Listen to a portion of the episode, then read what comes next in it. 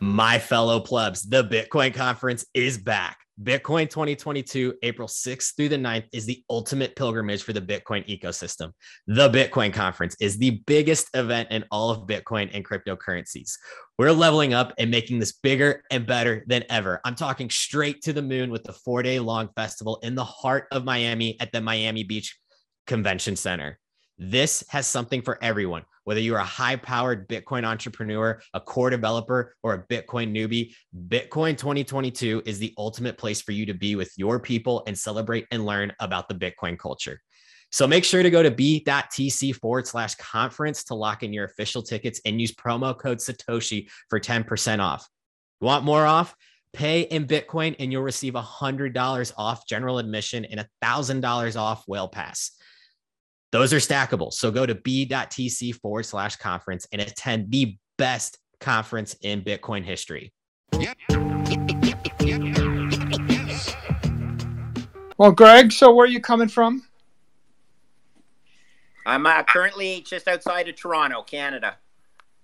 Okay, so it's a cross-border max intensity dialogue. Uh, one that I look forward to. I'm very honored to join you, uh, Michael. I'm a huge fan of physics and uh, all the things that you stand for. So let's do it. Okay. So getting ready for this, I came. I figured we could deal with it like a game show.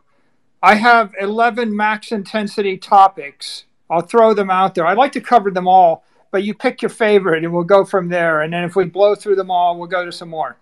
You ready? Go, sir. Okay, I got I got macroeconomic results, Bitcoin loans, Bitcoin mining, Bitcoin securities, Bitcoin E T Fs, politics, Bitcoin defense theory, the Lightning Network, crypto carnage, crypto regulation, and eleven is miscellaneous bullish developments. Which one strikes your fancy? Let's go with miscellaneous bullish developments for a thousand, please, Michael. Okay. Well, uh, we we can alternate. I'll, I'll start with uh, with uh, one that I stumbled upon just today. Uh, Neuberger Berman, uh, which has four hundred and five billion dollars of assets under management. Um, put out a report, and uh, they put it out last week. And uh, and let me see if I can grab this thing. It's pretty amazing. Um, hold on. They basically covered uh, Bitcoin and um, and uh, digital assets in general. And I got to read you the first line of it. Okay, it's it's a four-part series. It's Bitcoin, a cornerstone digital asset, part one. At the top of their website, if you go to n b dot com, you'll see it. And it's uh, fairly well-researched. And it says, um, several competitors have emerged to challenge Bitcoin and its blockchain over the past decade. But here's why our options team believes the original digital asset is the only genuine digital asset. And pretty much the entire thing is an analysis of the entire crypto industry, which boils down to Bitcoin is the standard and it's the only really digital property. And this is a company with four hundred billion dollars of asset under management. And this report got published October twenty-seventh, so just last week. And I, I thought that was just incredible to see legitimate institutions that are putting this out. Um, okay, your turn. You have a miscellaneous bullish? Well, I want to comment on that one first, and it's out, it's outstanding because uh, the timing is, is amazing in that uh, they actually, if it was published by their options team, which I think I understood you to say, nevertheless, Bitcoin is actually the most perfect option that I've ever seen in trading uh, financial risk. Because let's talk about some option theory, and I don't want to lose any of our listeners right off the bat, but Bitcoin is the perfect option because Bitcoin is long volatility. And as you know, in option pricing, volatility, and an increase of volatility increases the value of your option. Also, Bitcoin has infinite theta, meaning it has infinite time value. There's no expiry date on this insurance product. And then finally, Bitcoin has what's called gamma. And I don't really want to get, again, please don't leave the conversation yet, everyone, but gamma is basically a second derivative option, meaning the acceleration of your option price. Okay? Bitcoin is the perfect option, and the timing, Michael, was perfect because I'm planning to write an article for Bitcoin Magazine that uh, brings out what's called the Greeks, your Vega, your Theta, your Gamma of option pricing for the plebs, okay? So let's bring it down a couple of notches, though. My bullish thing that I saw uh, that al- al- aligns with uh, Neuberger Berman was a couple of months ago, but it didn't receive nearly the press that it should. And many years ago, I traded with a gentleman uh, who used to work at New York Life, but then went into uh, his own fund management uh, hedge fund, a credit hedge fund, and he manages forty-five billion dollars. So it's not quite the same size as Neuberger Berman, but it is a credit-focused hedge fund by the name of Golden Tree. And the gentleman's name is Steve Tannenbaum. He's one of the best credit risk anal- uh, analysts and best credit risk traders I've ever met. And he announced a similar allocation to Bitcoin as Neuberger Berman. And the rationale was based on a lot of those same principles. So when the credit guys, like the smart credit guys like Steve Tannenbaum, start getting involved, other credit traders and credit allocators take notice. So slowly then suddenly, right? But you're absolutely right. This is part of a process where institutions wrap their head around valuing Bitcoin, whether it's using options theory, whether it's using credit analysis, or whether it's just outright good risk management that says this is the best asymmetric trade they've ever seen, and they need exposure to it. So great, great category and great start. Thank you. Yeah, no, I feel, I feel like this will start an avalanche of uh, of thinking here. Okay, second bullish development: Coinbase million dollar credit lines for everybody. Well, if they got fifty-six million or sixty million customers, and everybody can get up to a million dollar credit line, no credit check, I think they've just kind of kicked off the uh, the the Bitcoin collateral wars. I mean, everybody knows that. Like, I mean, eight percent is not perfect, but on the other hand, being able to borrow money without a credit check at eight percent against an asset which which has a ten-year track record of going up one hundred and seventy percent a year on average is kind of a no-brainer. And I think that what happens next is is you see this race with every other custodian to offer com- equal to or more compelling credit terms, and this is going to change the entire narrative, and people are going to start thinking that Bitcoin really is great collateral for everybody. You have opinions you know, on that? Yeah, that's a great commentary, and I want to dial it back uh, to the to the fiat world, though. So yes, I'll agree one hundred percent with what you said, and I don't want to take it any further. I want to actually applaud your um your initiative in the fiat world, and I draw a parallel there because uh, you successfully arbitraged the credit markets at MicroStrategy, uh, firstly starting in the convertible bond world, but then moving to my playground, which was the high yield debt world. And I have a question for you, but I'm going to ask, I'm going to lay out for the audience what Mister Saylor Uh, did for his uh, fiduciary responsibility for creating wealth for all capital contributors. He decided to borrow straight high yield debt from the public debt markets at six, between six and a quarter and six and a half percent was what they call price talk, meaning the underwriter had gone around and canvassed the accounts. We're bringing MicroStrategy to market. What's the price talk? If they didn't like the deal, they'd put it at the high end of price talk, meaning the coupon would be six and a half percent. And they built a book. That's what underwriters do. So they go around, they canvass the big accounts, including a New Year, a Neuberger Berman high yield account, including Capri in Los Angeles. All of these are accounts that I've traded with or against in my career. And they got interest in a book that was many times oversubscribed. And the reason we know it was oversubscribed is because ultimately the coupon came out at six and one eighth. Okay, so the true the the actual price, the cost to MicroStrategy was six and one eighth annualized uh, yield. And my question is coming soon, Michael. But here I want to lay out why did high yield funds jump through hoops to get exposure to MicroStrategy? Well, first of all, it was a fairly high quality, high yield rating, credit rating. It was also two hundred basis points higher than the high yield index for a good quality rating. So the high yield index was yielding about four percent at the time. And MicroStrategy came at six and one eighth, and the issue blew out the door. And it traded up in the secondary market, rightly so. There was some flipping of bonds and whatnot. The point is, Mister Saylor successfully raised fixed coupon debt, fiat debt that will debase over time at a six and one eighth coupon, and use of proceeds was to buy Bitcoin.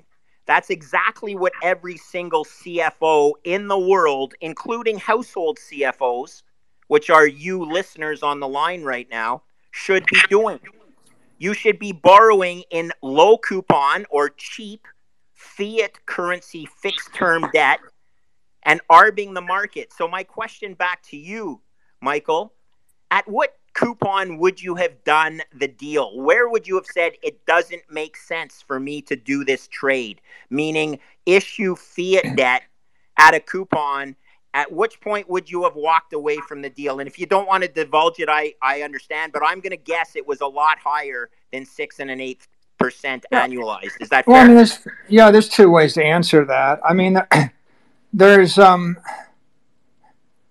it would make sense to do uh, to do the deal, you know, at a higher interest rate. Certainly, you know, it, if you said, would I borrow money at eight percent in order to buy Bitcoin?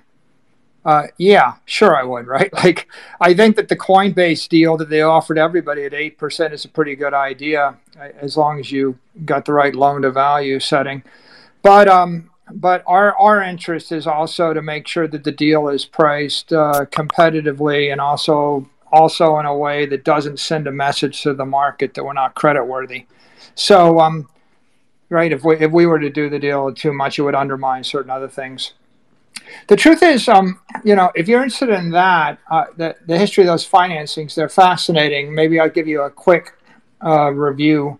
First of all, you know, here here's the post-mortem, uh, the big picture. The company stock was one hundred twenty dollars a share about a year and a quarter ago, and we had uh, five hundred million dollars in cash. And so when we actually made our first announcement, from the day we made our first announcement, we were considering Bitcoin. Um, or actually the day that we announced we were going to buy Bitcoin, uh, the stock went from one twenty, one twenty-one to eight ten. So uh, we are up five hundred seventy-five percent since the day we initiated the strategy. We were concerned when we did the uh, the first um, the first announcement that people might want out. So we paired our first two hundred fifty million dollars buy with a two hundred fifty million dollars Dutch auction at one hundred forty bucks a share. So we offered people a twenty dollars premium to sell their stock back to us. And we uh, got about sixty million tendered. So from the point at the end of the Dutch auction, when uh, when people had the chance to choose, they could either basically be short Bitcoin or long Bitcoin, the strategy, we're up four hundred seventy-eight percent since that point, right? If you had bought, if if you sold into the tender, it didn't work as well as if you actually held the shares. Uh, from there, we did two converts, and the first convert we did was a strike price of three hundred ninety-eight dollars a share. We started uh, looking for four hundred million dollars, Greg. We upsized that deal to six hundred fifty million dollars, so we were oversubscribed. We priced at the low end of the range, and we did um, like seventy-five basis points as the coupon, thirty-seven percent was the premium, uh, and three hundred ninety-eight dollars was the strike price on the stock. And I think the stock was trading what, like three hundred at the time. So we bought Bitcoin there. We bought that Bitcoin at like nineteen thousand or in that area. So, you know, that's tripled, I guess. We double tripled it. Then the next deal came, and it was a, a billion dollar deal. We started looking for six hundred million, and we upsized it to a billion, fifty million. So we were again oversubscribed. The range was zero to fifty basis points. We priced that at the bottom of the range at zero percent coupon with a fifty percent premium. So then we bought that Bitcoin, and we bought it, you know, low about fifty, fifty-one thousand, fifty-two thousand in that range. Uh, so. People had fun making fun of me for that one for a while. I had to live through the China crackdown with the fifty thousand dollars Bitcoin buy, but uh, I'm okay with it. Um, so the first one point seven billion dollars in debt is pretty much blended rate of twenty-five basis points or something. Like, yeah. And then that, that junk bond, that's fine. We started looking for four hundred million dollars, and we upsized that to five hundred million dollars because we were oversubscribed. And we did price the low end of the range. We did six and an eighth. And um, that bond, to put this in perspective, that bond is against, uh, against it is the first claim on all the cash flows of the company to eternity. And, you know, and we're generating, I think we had twenty-seven million dollars in operating income last quarter. So we're, you know, and our, our guidance is like seventy to ninety million in cash flow a year, or operating income a year maybe. So we're very cash positive, and the bond had the claim on the cash flows and the claim on the intellectual property of the company, which which I might add owns Michael dot com and Hope dot com and uh, Emma dot com and Strategy dot com, some really cool domains. Plus, we have all our other intellectual property and patents. So you're basically, you're extending five hundred million dollars in credit against against the first claim on a global, multinational, profitable enterprise software company with a, you know, substantially reoccurring revenue stream. So it didn't seem that risky, but it was a it was traditional junk bond, and I think it was more expensive for us primarily not because of the Bitcoin, Greg. It was because we're a first-time issuer, and we just got credit rated.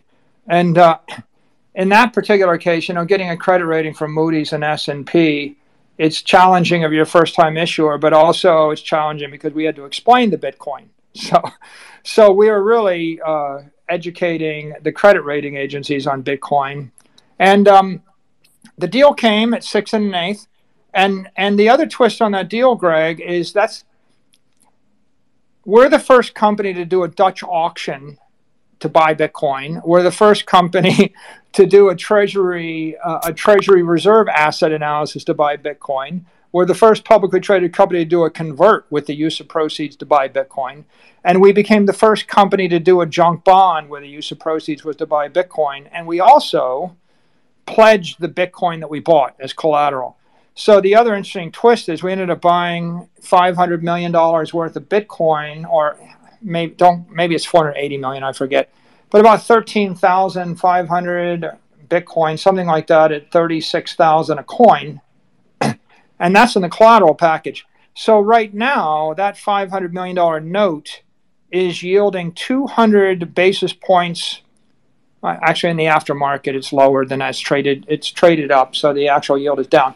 But the note the note nominally was two hundred basis points above the junk bond index, and now it's collateralized by a billion dollars of Bitcoin. And it's only a five hundred million dollars note. And it's also collateralized by the company. So, so, so that- summary on the entire financing thing is we we we borrowed two point two billion dollars at a blended interest rate of like one point five percent interest with a combination of the converts and the junk. And every single thing we bought from any of the financings, of course, now is in the money. Our balance sheet right now looks like we've invested three point one billion dollars in Bitcoin. It's worth seven point one billion dollars. We're up four billion dollars. So four billion dollars, four billion, thirteen million dollars, but who's counting? Well, my hat goes off to you, and yes, that was my playground, high-yield bond, junk bond, uh, first claim on uh, first priority or uh, your uh, priority of claim. So, yeah, that's what we like to do, Michael. We like to bend the guy over and pay us a coupon. But here's what I will say for anyone listening. Understand the difference between a convertible bond where the coupon is actually impacted by the optionality of the conversion price on the stock. A convertible bond becomes dilutive to stakeholders, equity stakeholders, if it gets exercised, whereas a pure capital, pure high yield bond issue is not dilutive. So that's why the six and one eighth coupon is straight high yield debt, non-dilutive to equity holders, whereas the convert is run by Uh, A R B desks, convertible A R B desks that are bla- basically pay- playing the optionality game, the deltas and vegas of MicroStrategy stock against a zero coupon. All they want to do is play the Greeks of options pricing. But let's not go there on this. I just want to take my hat off to you and say, sir, you are rewriting the rules of capital markets right in front of the Goldman Sachs and the J P Morgans of the world, who Jamie Dimon, by the way, says, well, Bitcoin has no intrinsic value and therefore he doesn't recommend that people own it. Guess what, Jamie? There's lots of people out there that disagree with you. Markets have spoken, and every single C F O with access to the various markets like MicroStrategy had, you got to consider this, folks. Debt has never been cheaper in fiat terms, measured by a coupon. Buy, buy, and buy, meaning sell the bonds, buy Bitcoin. Sell the bonds to Wall Street, like MicroStrategy did, and buy Bitcoin with the, the proceeds. Do not own bonds, people. Do not own bonds. Own Bitcoin. Hey, Greg, it's... Yeah, the, thank you. You're too kind. The opportunity presented itself, so we took it. But I, I will make this comment for people listening. Um, sometimes they wonder why someone would do this. The truth is, is um, it's totally rational, and it's a benefit to every single person on every side of this trade. For example, the people that bought those bonds, they didn't have the option. If you bought if you bought the equity in MicroStrategy, you didn't have the option to buy Bitcoin. You could only buy the equity. Um, if you bought the bonds, uh, the convert bonds, you didn't have the option to buy the equity unless there was a convert, and you didn't have the option to buy Bitcoin. They had pools of capital, billions of dollars worth. And so the people that bought, sometimes, you know, the Bitcoin maxis, they're like, why would you ever buy the security? Well, I mean, the, the answer is Bitcoin's up three hundred fifty-seven percent year over year. We're up three hundred forty-six percent year over year. Maybe you do better than Bitcoin, but if you had ten billion dollars and you couldn't buy Bitcoin, but you could buy, but you could buy an equity, then you were you were basically getting three hundred forty-six percent, and that compares to the uh, you know it it compares to the S and P, right? And if we look at uh, If we look at the S and P in the last twelve months, you're thirty-five percent, right? So so the people that are buying the equity are choosing a Bitcoin equity instead of a non-Bitcoin linked equity. The ones that bought the convert, the first convert struck at, at three ninety-eight. That was the best performing convertible bond in the entire year, Greg. Like, that was the single best performing bond sold in the entire year. And so the guys that bought the bond, they were pretty smart. They bought the best bond of the year. They made a fortune. Then there's the second bond. You're like, well, why would you buy that? Well, because I can't buy equity and I can't buy Bitcoin, and I can get Bitcoin exposure. And then for the junk bond, you could say, oh, I'd never, you know, I would never loan money at six and an, and an eighth. Well, you know, their business is there is to loan money at four and an eighth. And uh, if you're loaning money to Apple Computer, you're loaning it to them at two and an eighth. And so it's, Bitcoin fixes everything, and if you inject Bitcoin into junk bonds, you put one hundred, two hundred basis point boost on it, and if you inject it into equity, you put a boost on that, and you really just got to always look at the alternative that the investor had. They don't they don't have the alternative to go with the pure play. Okay, next subject. We got to just go max intensity. What do you want to jump to? Uh, can you give me, why don't you pick the subjects? I didn't write them down. Okay. Let's go. Let's well, go. Why don't we, why don't we talk about macroeconomic results for the past twelve months? This is it. We're already on the subject. Bitcoin's Beautiful. Up three hundred fifty-seven percent. Gold is down seven point two six percent. S and P is up thirty-five percent. NASDAQ's up forty-two percent. And long-dated sovereign debt is down eight percent. What's your takeaway? Well, I'm a bond guy, so my takeaway is sovereign debt is for fools, and it's proving that because sovereign debt is only a contract, and most of these monkeys have managed uh, debt since my time when I started, when ten-year U S Treasury rates were double digits, fourteen percent. But what is a bond? It's only a contract to receive a coupon over a period of time. If you held that original fourteen percent bond through the ten years, that's what your return would have been, fourteen percent annualized. But everyone thinks they're a trading guru, and what they do after two years is they trade in their ten percent, their fourteen percent coupon for the going market coupon, which is ten percent, and they crystallize a capital gain on their bond because the price of the bond, the fourteen coupon bond, is trading at a substantial premium, and they feel like a hero. But the problem is when interest rates go to zero and then back up to one point five percent in the U S Treasury ten-year, guess what the return on the U S Treasury ten-year is going to be with one hundred percent certainty, not including a potential default. Let's assume the default probability is so low, low that it is one hundred percent certainty. Your return on the U S Treasury over the next ten years with one hundred percent certainty is going to be one point five eight percent. where it ended the day today after Chairman Powell's announcement. Listen, guys, it's only math. It's a mathematical contract.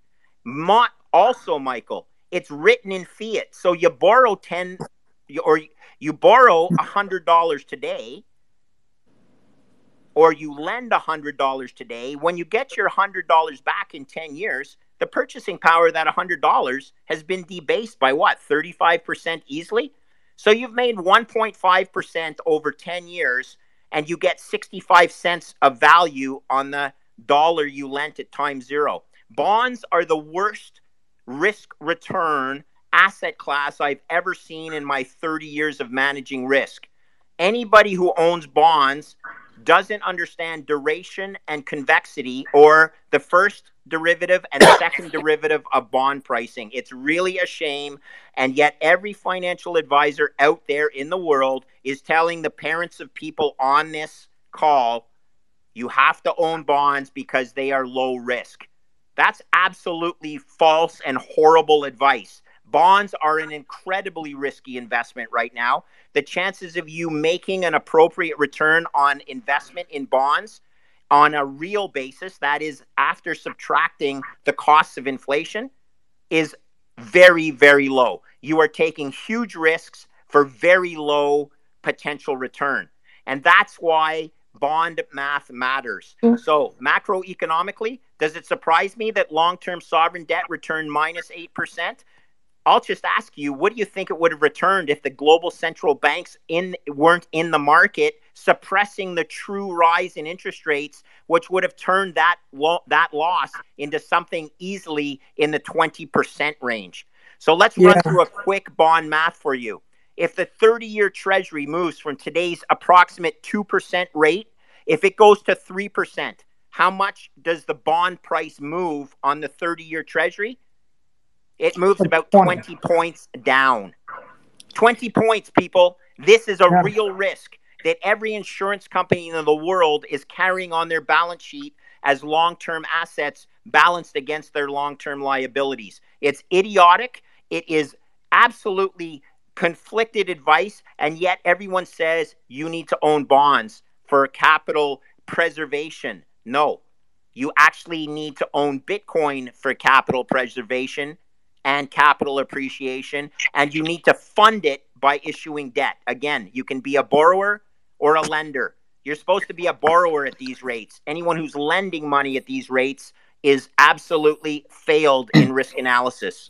For context, so, can you just can you uh, elaborate on what these rates were, you know, ten, fifteen, maybe twenty years ago, just so that everybody can kind of anchor appropriately? Yeah, so I started in nineteen eighty-eight trading bonds, and U S Treasury ten years were fourteen percent. That's nineteen eighty-five. When I got involved in nineteen eighty-eight, they were, uh, you know, when I started trading for institutional money, that was my first job uh, at Royal Bank of Canada, that they were double digits still. But when bond prices, when interest rates go down, bond prices go up. And interest rates have gone from twelve percent down to next to zero. You flip that on its ear, when interest rates go from one percent up to five percent, bond prices get carved. You lose money. Now, if you don't sell them and it matures, all you've done is earned your coupon, which I'm trying to point out is a pretty, very poor return. So- Yeah, so I I, I, th- I I agree with you, um, and I think the interesting the interesting ish observation is there are large pools of capital that are locked into investing in um, obsolete asset, asset classes, right? So gold used to be a store of value, and it isn't anymore. But there's still trillions of dollars locked up in gold, and gold's returned. Um, two minus two basis points a year for a decade. So you gotta you gotta think there's just an institutional bias there. And with regard to bonds, you know, I got I can't understand why you would be long bonds, uh, be, but there's big institutional lock-in, right? There are trillions of dollars of money that's locked in that can only invest in bonds. So if you're going to invest in bonds, I would say you should invest in Bitcoin-backed bonds that yield higher yields with lower risk. But having said it all, right there, I remember when uh, we hit March twenty twenty, uh, the thirty-year swap rate hit seventy-two basis points. And I remember that day vividly because I entered into a thirty-year swap on that day at seventy-two basis points. Because my thinking was, I can borrow money for se- for seventy-two basis points for the rest of my life. It'll never get any cheaper than this, or I didn't think it would. And I've been waiting, right? Because the, the natural fair market value for a thirty-year loan ought to be four, five, six, seven, eight percent, right? But but in that one year, the current, like as of today, the thirty-year swap rate, when I checked it, was one hundred seventy-five basis points. So so we're one hundred basis points more than we were, but there's clearly financial suppression, and there's like an infinite bid on the other side. Someone is willing to loan money for for thirty years for one point seven five percent, right? And I guess uh, I've given up on the uh, like what I did there was I shorted bonds, Greg. But I, I kind of gave up on the idea that shorting bonds will work. Being long bonds doesn't make much sense. But, but you know, if you were short the thirty-year swaps in Europe, they're currently thirty-four basis points right now. And I followed that market for six years. And some a couple of years ago, they got pegged at zero. And the central bankers or somebody just has those things pegged to the floor, and it doesn't look like they're ever going to come back, or at least they're not going to come back until something else happens that you I know can't what, figure out. You know what out. That's going to be, Michael? And this, and it's a great segue. It's going to be when the world stops worrying about interest rate from an ex- inflation perspective and actually prices interest rates on sovereign credit as a potential default candidate. And this is the whole basis of me valuing Bitcoin as credit default insurance. So you don't need to short treasuries. You just need to be long Bitcoin. And the flip side of that is the infinite bid comes from a number of places. It comes from insurance companies that need to match their long-term liabilities with an asset written in their investment guidelines that has to be high-quality gilt-edged treasuries. And then flip side of that is, or not flip side, added to that is the quantitative easing and the, the Fed purchasing one hundred twenty billion dollars a month. All of this adds up to a currency that debases because long-term rates aren't where you think they should be. But who cares about you and me in the financial markets of credit? Let's listen to Stan Druckenmiller. One of the best hedge fund managers ever says if the Fed wasn't in the market right now, ten-year rates would be at least four and a half to five percent. Okay, that's Stanley Druckenmiller. I will tell you that I read a great report called the Bear Traps Report, and Bear Traps says, mind you, interest it, C P I isn't even five percent. If C P I was actually measured using the true formula from nineteen eighty, year over year C P I was fourteen percent annualized. This is just one more gimmick that the governments are using to pretend inflation isn't what it should be. So what I'm going to answer your question is, when people stop worrying about inflation and then start start worrying about the ability of governments to make good on their obli- obligations, that is their credit quality, that's when the Fed can't keep their finger on the dike anymore. They can't go into the credit default swap markets and control that, because that's the last open market bastion of pricing true risk. And it's when inflation risk moves to credit risk that we are going to see things really start to accelerate. And to summarize, Bitcoin is default protection on a basket of currencies, fiat currencies, whose credit quality is continuing to decrease purely because their finances are getting worse and worse, and their ability to pay their debt is getting uh, less certain and less certain. Well, if if I was an investor, I think I would bet that five or ten percent of the macro gold investors will throw in their towel and buy Bitcoin, and and five or ten percent or some small number of the bond investors will start to reallocate to Bitcoin, and Bitcoin will will perform long before we correct the problems in the in the bond market or the interest market. I've given up waiting for the thirty-year swap rates to move up. Kind of th- thrown in the towel on that. Like I, it feels like the, the, the banks have too much power. Yeah. Okay. The person, hey, let's move yeah. on to the next subject. Can I let's say before you go? Before different. you go, I just want to talk about one guy who I really wanted to call out on that basis. Uh, the okay. gold guys. We have a friend in Bitcoin land. His name is Lawrence Lepard. He's a gold bug who actually embraces Bitcoin as a better store of value than uh, gold.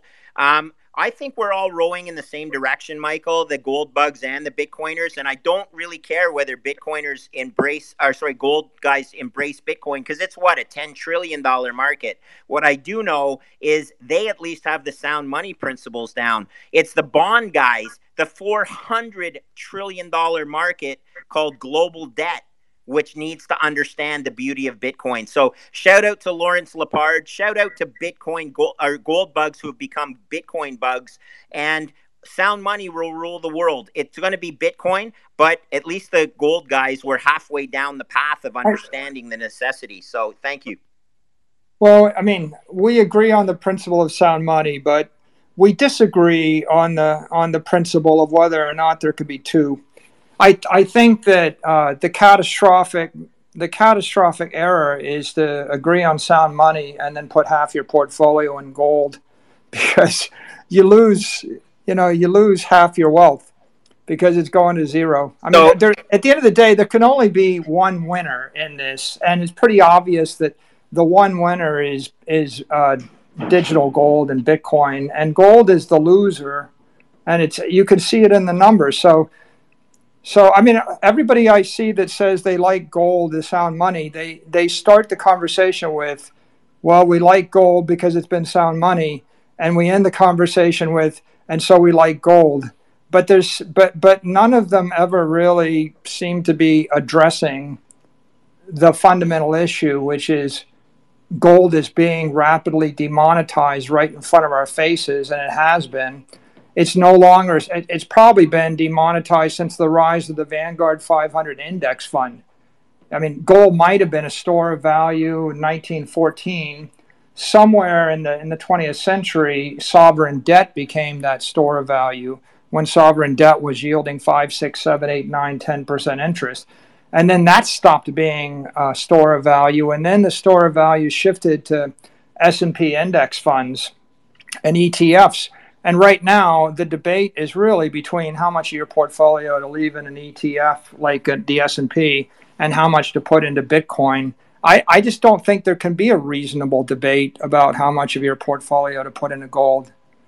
Right? Hallelujah, just, sir. Hallelujah. But I'll tell you, having managed institutional money in my lifetime, it's very difficult to go to a client who you're managing money for and and say you're a risk manager and say, I'm a risk manager and I'm one hundred percent allocated to this one asset class, which I don't, I, I believe you're correct. The only thing I'll say is a lot of these guys are desiring to ret- to continue to manage money because otherwise they tell their clients, I'm one hundred percent allocated to this beautiful trade called Bitcoin.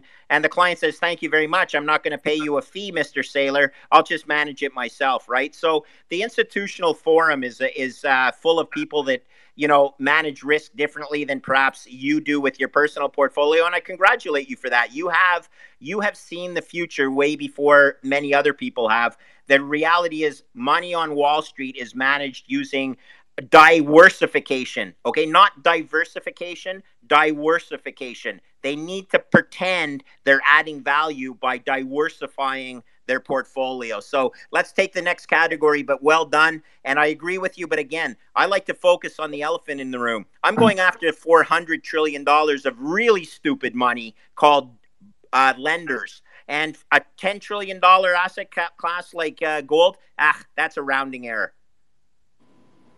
Fair enough. Securities and E T Fs. Let's talk about Bitcoin securities and E T Fs. I think um, I think it's a, very, a fascinating week uh, that we're in right now. Um, a thing I've observed is there are a lot of investors that can't buy the property, uh, but they can buy securities.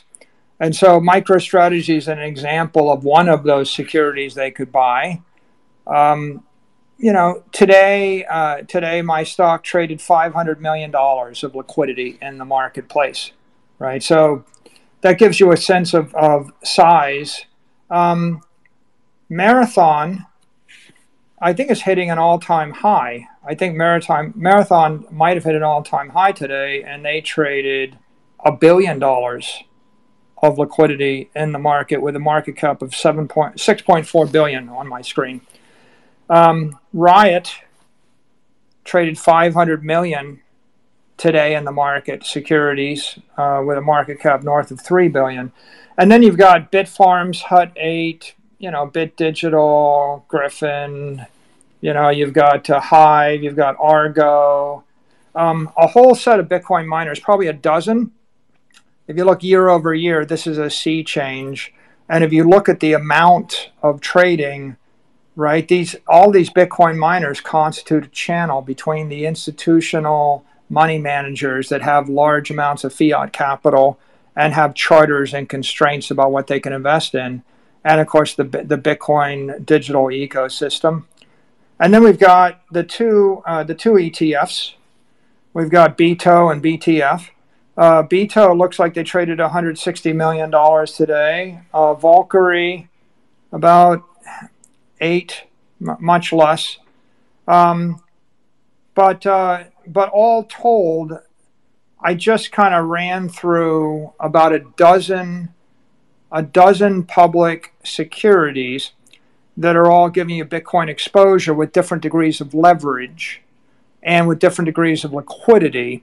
Now, I think that what's interesting here, which, which people don't realize, is if I run a hedge fund and I buy one hundred million dollars worth of um, a security, I can do it through my prime broker or my my broker-dealer, and then it's part of my collateral package. And uh, I can then borrow sometimes fifty percent loan-to-value, sometimes sixty, seventy, eighty percent loan-to-value at the, at the LIBOR rate or the SOFR rate plus fifty basis points. So it means that that uh, my one hundred million dollars is um, is liquid f- to fifty, sixty, seventy million in capital at almost at less than one percent interest. And I can do that in a phone call in like two minutes. If I wanted to go buy one hundred million dollars worth of Bitcoin, I'd have to change my charter. I'd have to brief all my limited partners. I'd have to convene committees to work through compliance, security, due diligence. I'd have to go vet five different exchanges, go through a twelve-week to twenty-week process. Then I'd have to master trading and custody and then deal with the audit and the legal and the disclosure consequences. And after I bought the one hundred million dollars in Bitcoin, if I'm, you know, if I'm lucky, I set up a credit line. Bitcoin credit lines were non-existent six months ago or a year ago.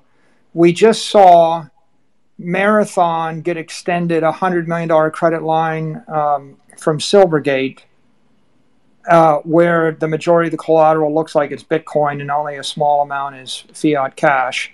And I'm seeing in in the marketplace more and more of those credit lines starting to be talked about. And you know about the consumer lines, which they vary.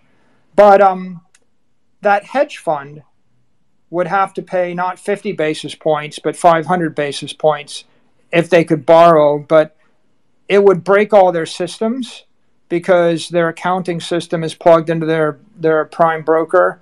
It breaks their comp plans, it breaks their collateral package, and it breaks all of their charters. So you, when you put the two side by side, what you can see is that it's probably a thousand times harder to buy one hundred million dollars worth of property than one hundred million dollars worth of security. And uh, the banking's not so developed. So this this is a roundabout way of saying the success of Bitcoin as an asset class is going to be in part due to the maturation of the securities that plug into Bitcoin.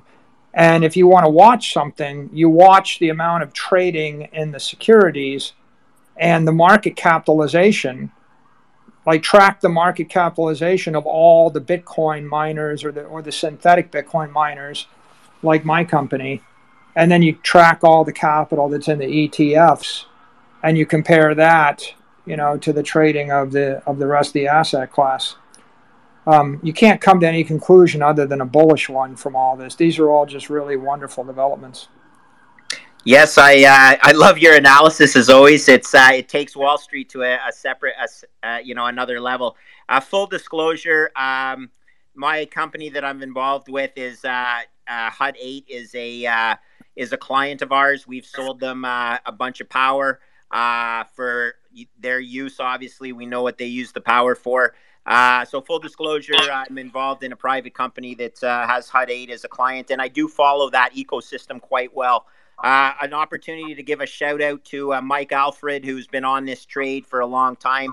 Michael, you're one hundred percent right. It's so much easier to buy a exposure to Bitcoin in a f- format that you're used to, just like buying a uh, a common stock on the New York Stock Exchange. But being from Canada, um, and I'm very proud of Canada for this, for this, I was a founding partner of a company that brought the first closed-end Bitcoin fund to trade on the Toronto Stock Exchange, and that was actually the precursor to a Bitcoin E T F, a perfect spot or cash-based Bitcoin E T F that lives in Canada, and there's a number of them now, and Canada has frequently been a leader on the E T F front, and I think that there will be a spot E T F, a spot Bitcoin E T F to trade in the U S in the near future because they're going to get comfortable with the reality that the true liquidity in the Bitcoin market isn't nearly as manipulated as some of these fudsters would like to believe. And the, the regulators in Canada have got their heads around it. So the reason that the, the B I T O exists on the futures in the U S, as we know, is because they trade on the Chicago Mercantile Exchange, the futures do, and the regulators are comfortable that there's not market manipulation that takes place on the on the futures. Uh, but the futures are in contango. What that means is the futures is an up, upward sloping curve. And if you buy a one-month Bitcoin future and it continues to roll down the curve, meaning the one-month out sp- uh, price is higher than the current spot price, the Bitcoin E T F is basically bleeding that value on the futures curve. And that's not the ideal exposure for someone who wants E T F exposure to Bitcoin. So you can do it in Canada. You can't do it in the U S yet. But let's talk about how big those E T Fs are in Canada on a relative basis. And if you use the rule of ten to one, which is typically the Canadian population, Canadian G D P, and Canadian market caps, you'll see that the future for E T Fs in the U S, spot E T Fs, is very bright. And that's how a lot of big institutions are going to be comfortable getting their Bitcoin exposure. A lot of people will say, not your keys, not your coins. These these institutions need to get their head around custody, around uh, facilitating their own systems, as you said. So I grew up in the hedge fund industry. We never used that much leverage, but leverage is beneficial when markets are going your way and very unbeneficial when leverage is unwinding and people are uh, asking for a capital uh, uh, payback. Uh, leverage is a, two, a double-edged sword. Uh, whether you're at a hedge fund or if you're doing it on a personal basis. But remember this, and remember the importance of owning the physical versus the equity, deri- not derivatives, but equity plays as well. Bitcoin mining is a very difficult business in the long term because you don't control your input costs, which are energy, and you don't control your revenue or your output price because that's set by the open market. That's a very different business model than other businesses out there. And it's my belief and the belief of the company that I'm involved in in Canada that you're going to want to have vertical exposure to the Bitcoin mining function. You're going to want to be an energy company that mines Bitcoin and then distributes Bitcoin into the various platforms of the world, whether they're E T Fs, whether they're Bitcoin lending companies, the Coinbase platforms, the SatStreets. Uh, SatStreets, a private company in Canada that's a Bitcoin exchange. Even the I BEX guys, okay? I BEX Mercado belongs in what's called the top of the funnel uh, vertical that I'm laying out. And it's my chance to, again, call out my friends in South America, well, Central America to be exact, originally from Guatemala, but working to implement the merchant solution in El Salvador for the Chivo wallet.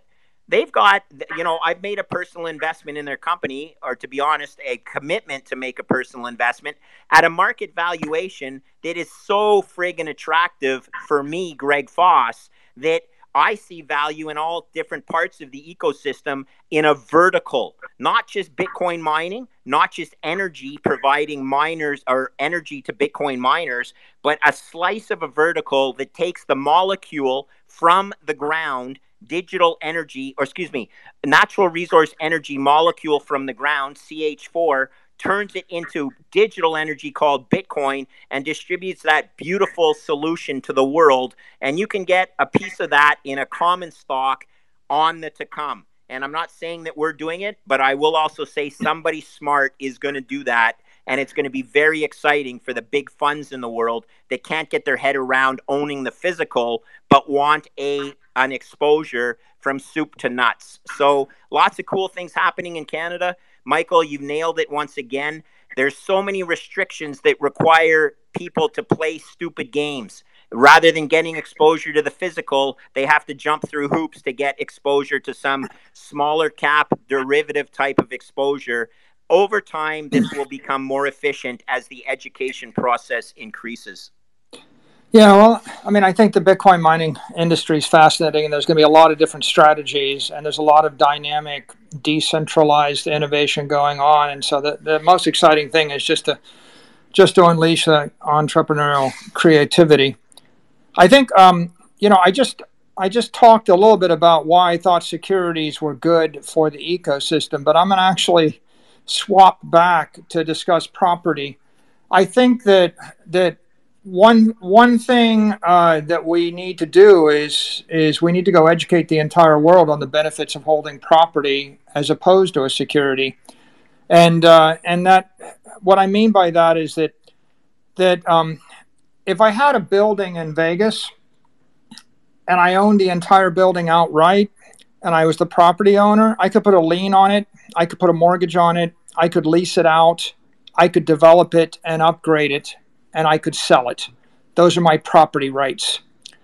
But if I was an individual, you know, middle-class uh, investor, I would have to buy a share in a REIT, and I would be a security holder, and maybe they sell one thousand shares, and I own one one thousandth of the building.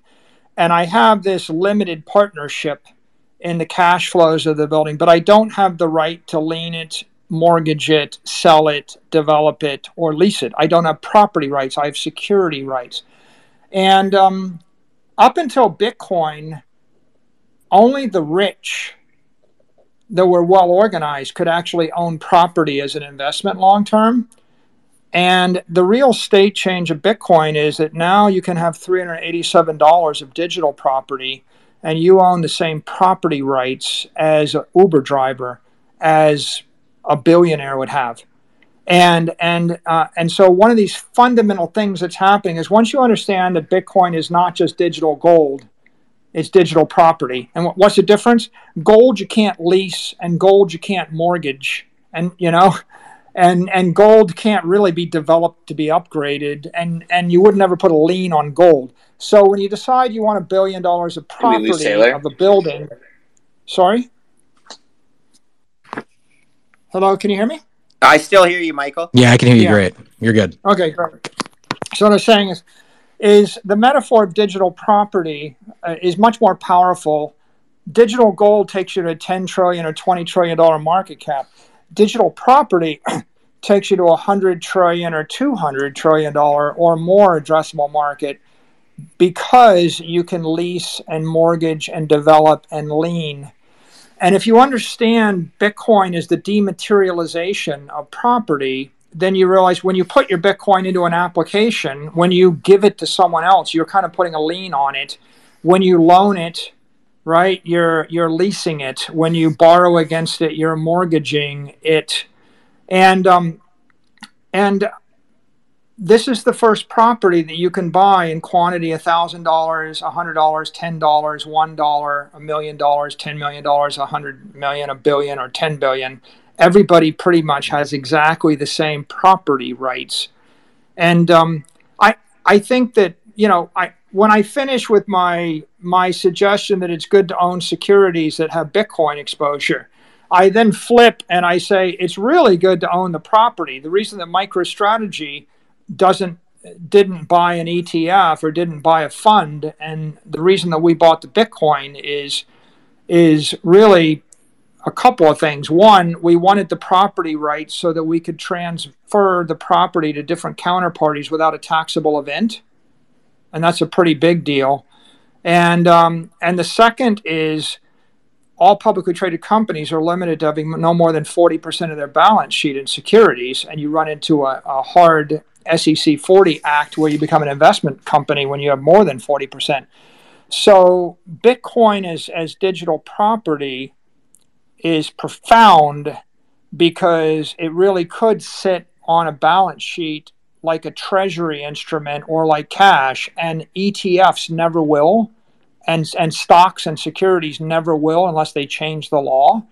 And the other reason it's profound is because eight billion people can have exactly the same legal theoretical property rights that, you know, the Renaissance organization or, or you know, a twenty billion dollars property development company has. And once you once you get that idea through your head, then you realize that uh, you just want to keep buying this stuff as much as possible, because the last point, of course, in addition to having property, you've got property in cyberspace, which means that anybody with a mobile phone application or a website might want to borrow your property or use their your property to fuel their application. And um, and that's where where I go to my final metaphor, which is digital gold is just a block of monetary energy that's in a basement. Digital property is a building or a structure that people are actually using that generates yield. And digital energy is when I just dematerialize that is that entire thing, and I vibrate at sixty megahertz, where I split it to a million parts, send it to a million places, fetch it back every five seconds. And you can see where digital energy could be used in social networks or trading applications or or any kind of financial applications. You could build it into cars and build it into anything. And all of those aspects are incredibly powerful things. They're, they're options that you get when you own the property. But if you own the security, then you're just limited as a limited partner, and the general partner that actually controls the property has to decide to do those things. And they may choose not to do those things ever, right? Like the frustration of I, I own a share in a building in Vegas and, and I get paid a dollar a year in rent, and I can actually find a person that'll pay me one hundred million dollars a year, but the general partner doesn't want to lease it to them. Or they're in a different city, and so they don't want to move the building, or they can't move the building. So I, I think, you know, Bitcoin is digital property. When, when, when investors start to realize that, it's it's so profound as to take us from a trillion dollars of of addressable market to ten trillion, to one hundred trillion, to five hundred trillion. And uh, it becomes, uh, you know, half of everything. Now, what is perfect monetary energy? Or what is perfect energy? It's money, right? So digital money is digital energy. And the matter, you know, instantiation, the static instantiation of money is property. And uh, and the slowest instantiation, the approximation of it once upon a time was gold. And uh, we're just we're at a renaissance right now. So I, I guess my summary here is we got to educate the world on this. And there's you know there's no right and wrong. I don't want to come across as loving securities and not liking the property. The truth is I love it all, and I think that I think that everything is happening at the same time to the benefit of the entire ecosystem. Good Lord, I could not add anything to that. Uh, I, I think it's beautiful. Um, so nothing to add.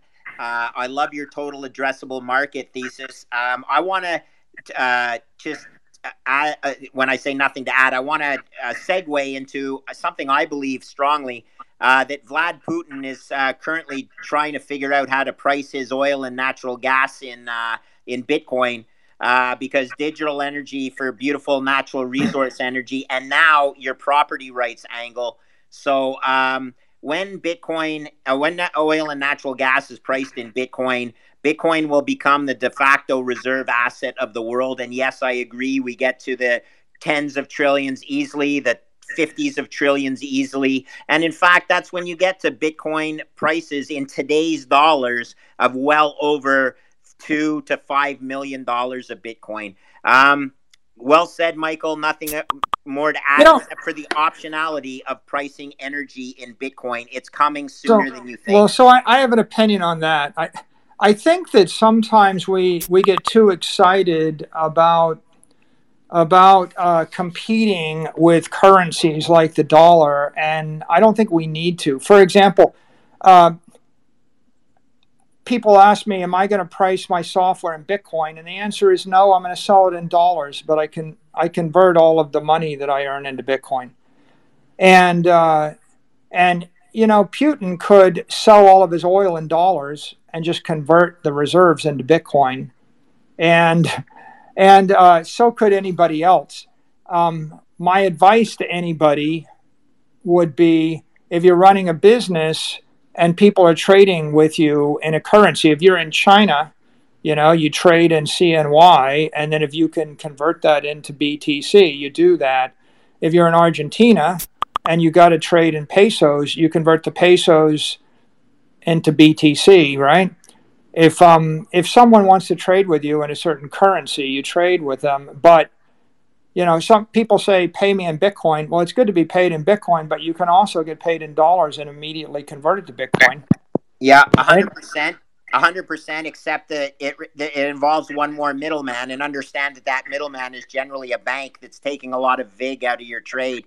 But to, to, to eliminate that, I agree, because think of Bitcoin as being your savings account and your fiat currency account being your checking account. I agree with you one hundred percent. You need fiat currencies because they eliminate the need for barter. So treat your checking account or your fiat currency account like your checking account. This is what Nick Szabo says. And treat your savings account or your Bitcoin as your savings account. You can have a dual system, a parallel system that will enrich the United States if they embrace this beautiful technology. So you'll have the U S fiat reserve currency, and you'll have the U S controlling and owning most of the reserve asset of the world called Bitcoin. How you get there? Is there a middleman switching fiat currency into Bitcoin? Doesn't matter to me, Michael. At the end of the day, it's your closed thermodynamic loop where It's the rule of conservation of energy. So yeah, next subject, I think uh, this whole thing about digital property, uh, I need to buy more Bitcoin. That's all I know. I think, yeah, I think I think it's a good segue to stablecoins and the entire stablecoin discussion this week. And I, I you know, I think that um, what's very clear, if you've read that report, and I just, I read every word of it, what's very clear is that um, the regulators have embraced Bitcoin, and they've embraced the idea of stable coins um, moving at the speed of light over crypto rails. And I, so I think that those are two good things. I think that um, it's also interesting that we've got about one hundred thirty billion dollars of stable coins right now. And it's going to go one of two ways. Either they shut it down or they or they uh, provide a compliant path.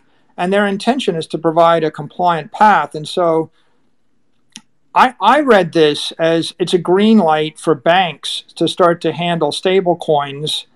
And if you, if you pair the stablecoin report with the words of uh, Helena McWilliams, who's the chair of the F D I C, who said in the same week, she said, I think that we need to allow banks in this space while appropriately managing and mitigating risk. What I see is, I see a whole host of regulators. I mean, the, the president's report was driven by the White House with the, with the cooperation of the C F T C, the S E C, Treasury, and they even consulted with, you know, three other agencies, and they talked to everybody under the sun. What I what I read into this is is there's a green light or an intention to allow banks to issue stable coins, and there's also an intention to allow banks to hold Bitcoin. And if they actually work out that transparency, there's no reason why stable coins won't grow from one hundred thirty billion to a trillion to ten trillion. And they'd be, and and this would be the U S dollar moving as a stable coin everywhere in the world. And there's no there's no reason why we wouldn't see an explosion in adoption of Bitcoin as a reserve asset at the same at the same time, because the only thing that's holding back Bitcoin or stablecoin usage is people say Bitcoin, it might be banned, it's going to zero. And stablecoin, uh, maybe there'll be a rug pull and there'll be a run on the bank, and I can't trust them. And the result is large corporations and, and large institutions aren't using these for the uh, corporate treasury remittance use case or for just general broad-based payments.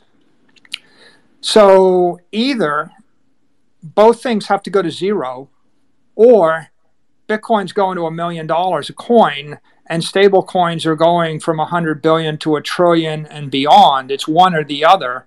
And the big question is, how does the United States regulatory apparatus feel about it?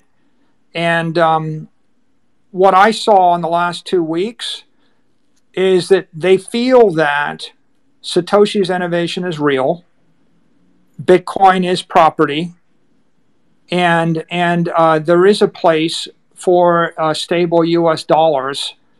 And uh, so what I see is I see the function of money bifurcating into a medium of exchange, which is going to be the U S dollar, and a store of value, which is going to be Bitcoin.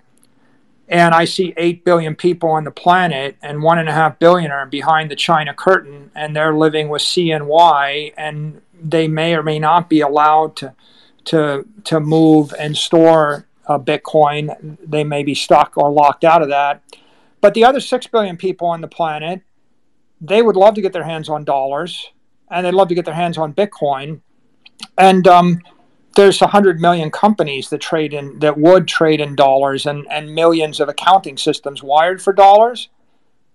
So although some people think, it's common in the community to think, well, it's Bitcoin versus the dollar. It's not Bitcoin versus the dollar.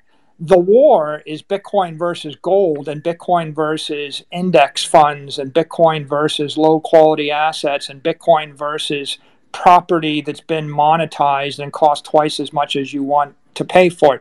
The war is against weak assets and Bitcoin is going to demonetize one hundred trillion dollars of them next. And on the other side, the real war is U S D versus C N Y. I mean, we, we have to have a currency, and the de- and and as long as there's a government of China, and as long as there's a government of the U S, the U S mandates that you pay tax when you transfer property, but you can transfer currency tax-free. The Chinese government does the same thing. So what we have is a situation where, you know, as long as there is a national government, as long as there's an E U or a U S dollar or China, there's going to be a currency. But what I see is sixty-six countries have dollarized.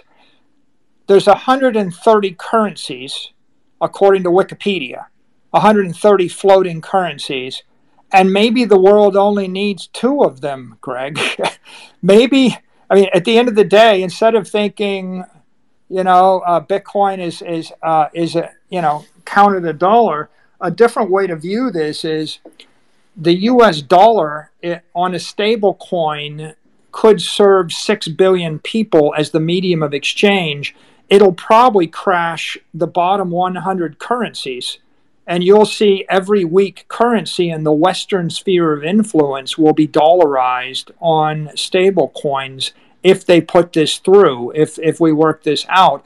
And all those people, of course, you're not going to hold, you're going to hold bolivars for a day. You're going to hold pesos for a week. You're going to hold U S dollars for a few months. And you're going to put, you're going to have one, two, three, five percent of your money in their checking account that's stable coins. And and then you're going to want to move the rest into a Bitcoin as a store of value. And of course, you've got against that thirty years of institutional inertia where you've got all sorts of institutions and funds that they have to allocate to certain asset classes even five years after it's obvious they shouldn't be. The fact that anybody's allocating to gold ten years after it stopped working is testament to institutional inertia in that regard. So I think uh, I think ultimately there's one more comment here. I think that the crypto community fe- uh, views this report with trepidation because it's going to bring regulation to DeFi, regulation to stablecoin, and regulation to security tokens. And we can see that writing on the wall. But I think that the rest of the world and the institutions, the corporations, the banks, and all of the large institutional investors will see the exact opposite in time. Their view is going to be, you know, now maybe Microsoft can move ten billion dollars cross borders with a stable coin, or Amazon can move ten billion dollars back and forth. So whereas you're going to have two interpretations, the interpretation, you know, of the crypto community is going to be, you know, slightly biased negative. But the interpretation of the large institutions for this is really strongly biased positive. And the conclusion is, if we move forward, the U S dollar can, can actually emerge as the world reserve digital currency. It can be the currency on, on six billion smartphones used every minute of the day. And Bitcoin is going to be the world reserve digital asset, the strongest store of value. And everything's just going according to plan. I could, it couldn't really be better as far as I can see. You have any reaction to that? And maybe yeah. there are other people in the audience that well, you guys I, I, can I, Bitcoin I, Magazine I, want to call up to talk about it because it's, it's the news of the week. Well, Michael, here's can I just say one thing before we call up anyone else? Once yeah. again, you've done your homework before anyone else has, or certainly – I, I love this. Um, I wanted to say, yes, all of those other currencies that are at risk are going to fail anyway, okay? Of the one hundred eighty fiats that are in the world, the U S dollar, if they don't get their act together, will be the last fiat to fail. So everyone else will fail before that, and that's called contagion, and that's what credit markets fear the most. But let's take a step back at something you mentioned, and war on index funds. So some news of the day that I focus on is a guy that goes long, short different securities or positions. I've been calling to be short Western Union stock as a pocket trade for a while now. Um, and today they just came out with forward guidance that actually looks pretty ugly. And all the analysts on Wall Street run to adjust their price targets down. the biggest owners of Western Union, which is a failing business because of all the payment rails and Bitcoin that we know, um, are the index funds, BlackRock and Vanguard, that own it because it has a weighting in the S and P five hundred. Uh, that in itself is uh, poor asset allocation, but people run to the index funds because yeah, they inertia. want exposure right. to the asset class called equities. And that equity, Western Union, is in the S and P five hundred. Well, look, Western Union is baked, okay? It should be a core short position. Uh, in my opinion, this is not financial advice, but what it does blend into is the more what you're bringing out, the efficient allocation of capital. And that's what we are striving for above all else, is a return to free market pricing of risk and capital allocation. So I love your thesis. Again, it's the checking account and the savings account. And yes, the U S A has been served a gift from China, and it's my sincere hope as a Canadian that the U S A succeeds in embracing this beautiful technology and leading the free world to its rightful conclusion, which is a store of value based on math and code. So, so well said. And at this point, I wanted just to say one thing. I actually had talked to Natalie Brunel about uh, potentially coming up on stage. But before we go there, I know that we have like Dylan LeClaire and some guys from Bitcoin Magazine that I respect hugely as well. So Dylan, um, you know, young kid, young gun, it's uh, rewriting finance. So open uh, over to you, Michael, but just want to call out those people as people that have influenced me and my belief in uh, this ecosystem and Bitcoin community that I continue to learn day after day from. Yeah, I guess I leave it to the Bitcoin Magazine host to, if you want to bring up anybody up on stage and rifle through a bunch of questions or comments, we can. I just I just end my my one thought, which is which is uh, if Bitcoin is part of the Western technology stack, then the U S dollar in the next decade is a winner, and the losers are going to be every other currency. And, and, uh, and that's a, a very interesting insight. Just like when a company puts Bitcoin on its balance sheet, the company's stock becomes a Bitcoin derivative. If the United States puts Bitcoin on its balance sheet, which it does indirectly because all the companies in the U S are are are holding it, then the U S dollar becomes a Bitcoin derivative. Um, and, you know, you want to be really aggressive, right? I think someone pointed this out. The, the first company to, pr- or sorry, the first country to print its own currency and buy Bitcoin with it, right? The uh, in El Salvador, they can't do this because they don't have their own currency. But if Turkey or somebody else that did print a currency, if they just started printing their currency to buy Bitcoin and they flipped their balance sheet, then they're, they would start to become a Bitcoin derivative. And now you're jacked into something going up one hundred seventy percent a year instead of sitting on reserve assets that are dollars that are losing twenty percent of their power a year. So there's extraordinary geopolitical opportunity here, and there's extraordinary corporate opportunity. Every company can decide, you know, whether they want to plug their P and L into Bitcoin or plug their balance sheet into Bitcoin and how they add value. And I don't I don't think it's obvious what the answer is. I mean, there's a lot of technical execution, a lot of strategy. But one thing that I am sure of is, like, in my entire life, I don't think I ever saw an opportunity that is just compelling. We're talking about the complete and utter digital digital transformation of the concept of energy, the concept of property, the concept of money.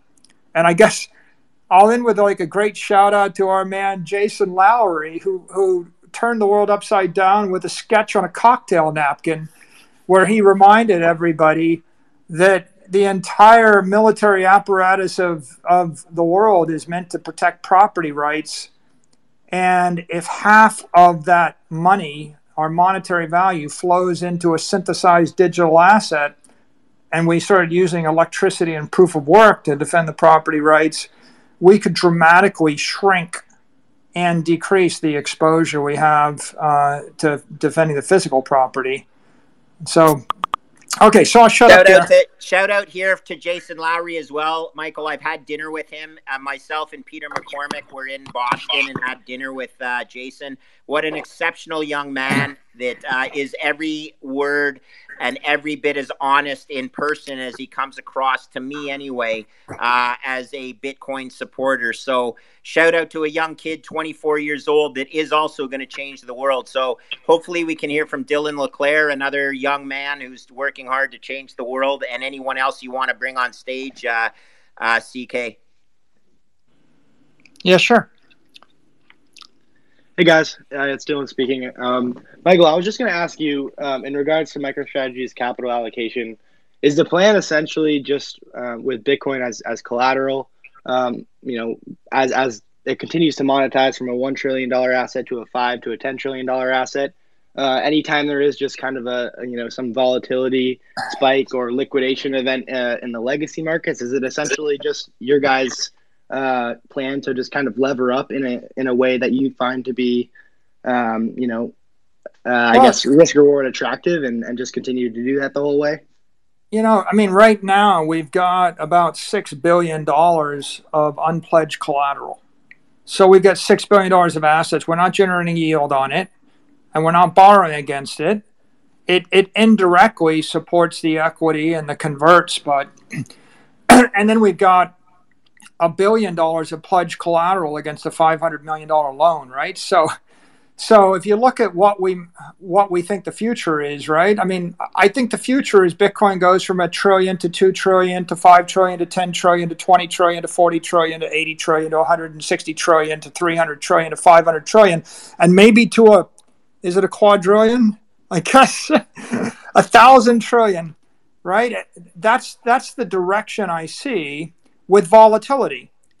And I think the the question of what are we going to do, the, the basic answer is whoever owns the most Bitcoin at the end wins, right? So you do, you got to keep acquiring Bitcoin, and uh, by by any means you can. And as a public company, the question for us is just what's accretive. So you could do it with cash flows. So we're a synthetic miner. If we generate one hundred million dollars in cash flow and we buy Bitcoin, it's the same as mining one hundred million dollars in Bitcoin a year, right? So so we're doing that. You can also do it uh, by uh, by mixtures of either equity offerings, but only if it only if you're, you know, the equity is going to be a premium, right? If if, if the equity is priced at a point where it would be it would be uh, creative to issue equity, then it makes sense. But if the equity is priced oddly against the Bitcoin, it would be diluted. So I have to always consider, is that accretive or dilutive? And you did that the earlier third, in the year, correct? Um, you, we sold four hundred million dollars. We sold four hundred million dollars worth of equity, and we bought Bitcoin, but we we sold the equity uh, like seven twenty a share, and we bought the Bitcoin at forty-five thousand a share, right? So it all it all depends, and we're always reconsidering that. The third way to do it is we could refinance some of our existing debt, right? I mean, if you got a billion dollars pledged against a five hundred million dollars note, if I refinanced it, you know, maybe I could refinance it down or refinance it up or something, right? A fourth way is, you know, you could have issue, issue more converts if the market was right for that. And of course, the convert market's different than the junk market. A fifth way would be to establish credit lines against your six billion dollars in collateral. A seven, a sixth way would be to to issue debt against the asset, against the collateral itself, and and that hasn't been done yet. But at some point in the future, I expect there will be asset-backed bonds that are backed by Bitcoin. A seventh way would be to contribute the Bitcoin uh, into some uh, yield-bearing account and generate yield off it, right? And there are people that would pay me yield on it if I felt good with the counterparty risk. And an eighth way might be, remember what I talked about property? I said you can mortgage it, you can sell it, you can lean it up. Well, lean, you know, with Bitcoin, you could lean it up. Leaning it up meaning you give a slice of it in some in some context to some application to use in return for some consideration. And I think it's outside the con- the scope of our, our spaces here. But suffice it to say that if I have six billion dollars or seven billion dollars of digital energy, and it's currently generating me no no yield, right? There's all sorts of different ways to generate some return on it, and then to take that return and invest that back into more Bitcoin. So how do I decide what to do? Counterparty risk, market, you know, market arbitrage, every, you know, how many markets do I have here? You know, Dylan, like I got, I got the options market, the converts market, the Bitcoin market, the Bitcoin futures market, you know, I got lots of things. So, so the market arbitrage, the counterparty risk, the applications, the proposals, you know, the debt markets. And, uh, I, you know, I'm not going to tell you what we're going to do, because I guarantee you I'll do something that'll surprise you. And if it doesn't work, I won't do it. I'll do something different. And it all requires a lot of analysis and a lot of prudent thought to step your way through it. But, you know, like the, a year ago, we, we in essence sold equity at one hundred forty dollars a share to buy Bitcoin. That's the Dutch auction. Then we did a convert at three ninety-eight strike to buy Bitcoin. Then we did a convert at one thousand four hundred thirty-two dollars strike to buy Bitcoin. Then we did a junk bond to buy Bitcoin. Then we generated a bunch of cash flow to buy Bitcoin. Then we did an A T M and we sold some equity to buy Bitcoin. Then we sold some more software and bought some more Bitcoin. What's next? So what you're so what you're telling me is it's a pretty good bet to to borrow five hundred million dollars and buy uh, Bitcoin at thirty-seven thousand when your break even is fifty-seven thousand in twenty twenty-eight. Yeah, would you, you know, I asked everybody on Twitter. You know, like I got I got a lot of harassment from the trolls when I did that. But I asked everybody on Twitter, and I said, do you think that Bitcoin's going to go up more than six percent over the next seven years? And it's ninety-one percent consensus. Everybody thinks, right? So so if I offered you a billion dollars at six percent interest to buy Bitcoin right now, would you take it? I don't have the billion now, but I would take it damn straight. Yeah, I mean, I, I mean, it's... It's very simple, right? Like, I, I think it all comes down. The hardest part about this, Dylan, is it's not believing in, in your business, right? How many businesses believe that they will grow over time seven percent a year? Well, there's plenty, six percent a year. It's not that. It's just actually aligning your shareholders so that they're long, so that the shareholders all buy into the mandate. If you can align your shareholders, then the world opens up with options. Then you just have to be prudent about how you how you manage these things. Appreciate the response. Yeah. Now, you want to jump in? Sure. Thanks so much to Bitcoin Magazine and to C K. Um, thank you so much, Michael and Greg. Michael, I've looked up to you for so long, and one of the my favorite things that you say is Bitcoin is hope. And you know, what I really wanted to touch on is I come from an immigrant background. My family came here wanting the American dream. And I worked in legacy T V, mainstream news for more than ten years. And I recently quit to focus on Bitcoin. And part of the reason I quit is because for a while I haven't had hope. Um, and I think it's because I've seen the country get so divided. And I truly believe America is in this situation of such division and angst because most people can't envision anything outside of the current system, especially if they don't know about Bitcoin. We are trapped in this paradigm. We've built walls around ourselves and our tribes as defense mechanisms, and we don't even realize that these walls are not real. And I think, you know, learning from people like you, Bitcoin challenges you to just to justify these walls by offering sort of this consciousness of what can exist outside of the current construct of governance and society. And Bitcoiners realize that there's this huge, rich, abundant world outside of the walls of the current system. And Bitcoin shows me that there's no reason to stay. There's no reason to fight amongst ourselves for the scraps that are left in the walls. And we can build something far greater and far more prosperous and far more accessible outside of them to everyone who wants to take part. And I think, you know, it's taught me that our natural state of being is just freedom. And I think Bitcoin is the ultimate expression of freedom. So I just want to thank you because you've really provided so many people with hope. And Bitcoin is hope. What makes a difference to you? I was pretty depressed in March myself. and, uh, and and Bitcoin uh, gave me hope. Actually, it, it really it really did energize me. And uh, I, I think it's what made me so enthusiastic about educating the world on this and continue to educate the world because I, I think we have a lot more education to do. It takes a while to deliver a new idea to billions of people. is not going to happen. Sometimes I think we've been at it for, I've been at it as hard as I could for a year and a and a, and a quarter, and it's like we're just scratching the surface, you know, one percent, two percent. But, but uh, thank you for everything you do, and I, I think you you put your finger on the most important point here, which is we need, uh, as a group, to go out and educate the entire world on Bitcoin and convey the message that Bitcoin is hope. Everybody's got problems.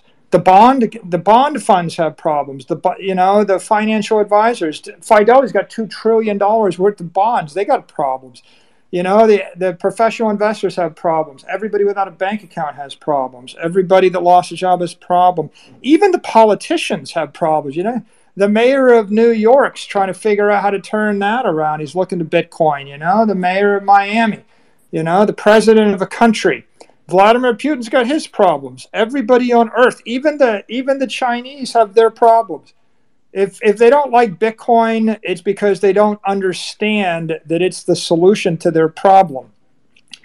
Injecting pure digital energy into the civilization, right? It's like bringing fire to the civilization or bringing electric electricity to the civilization.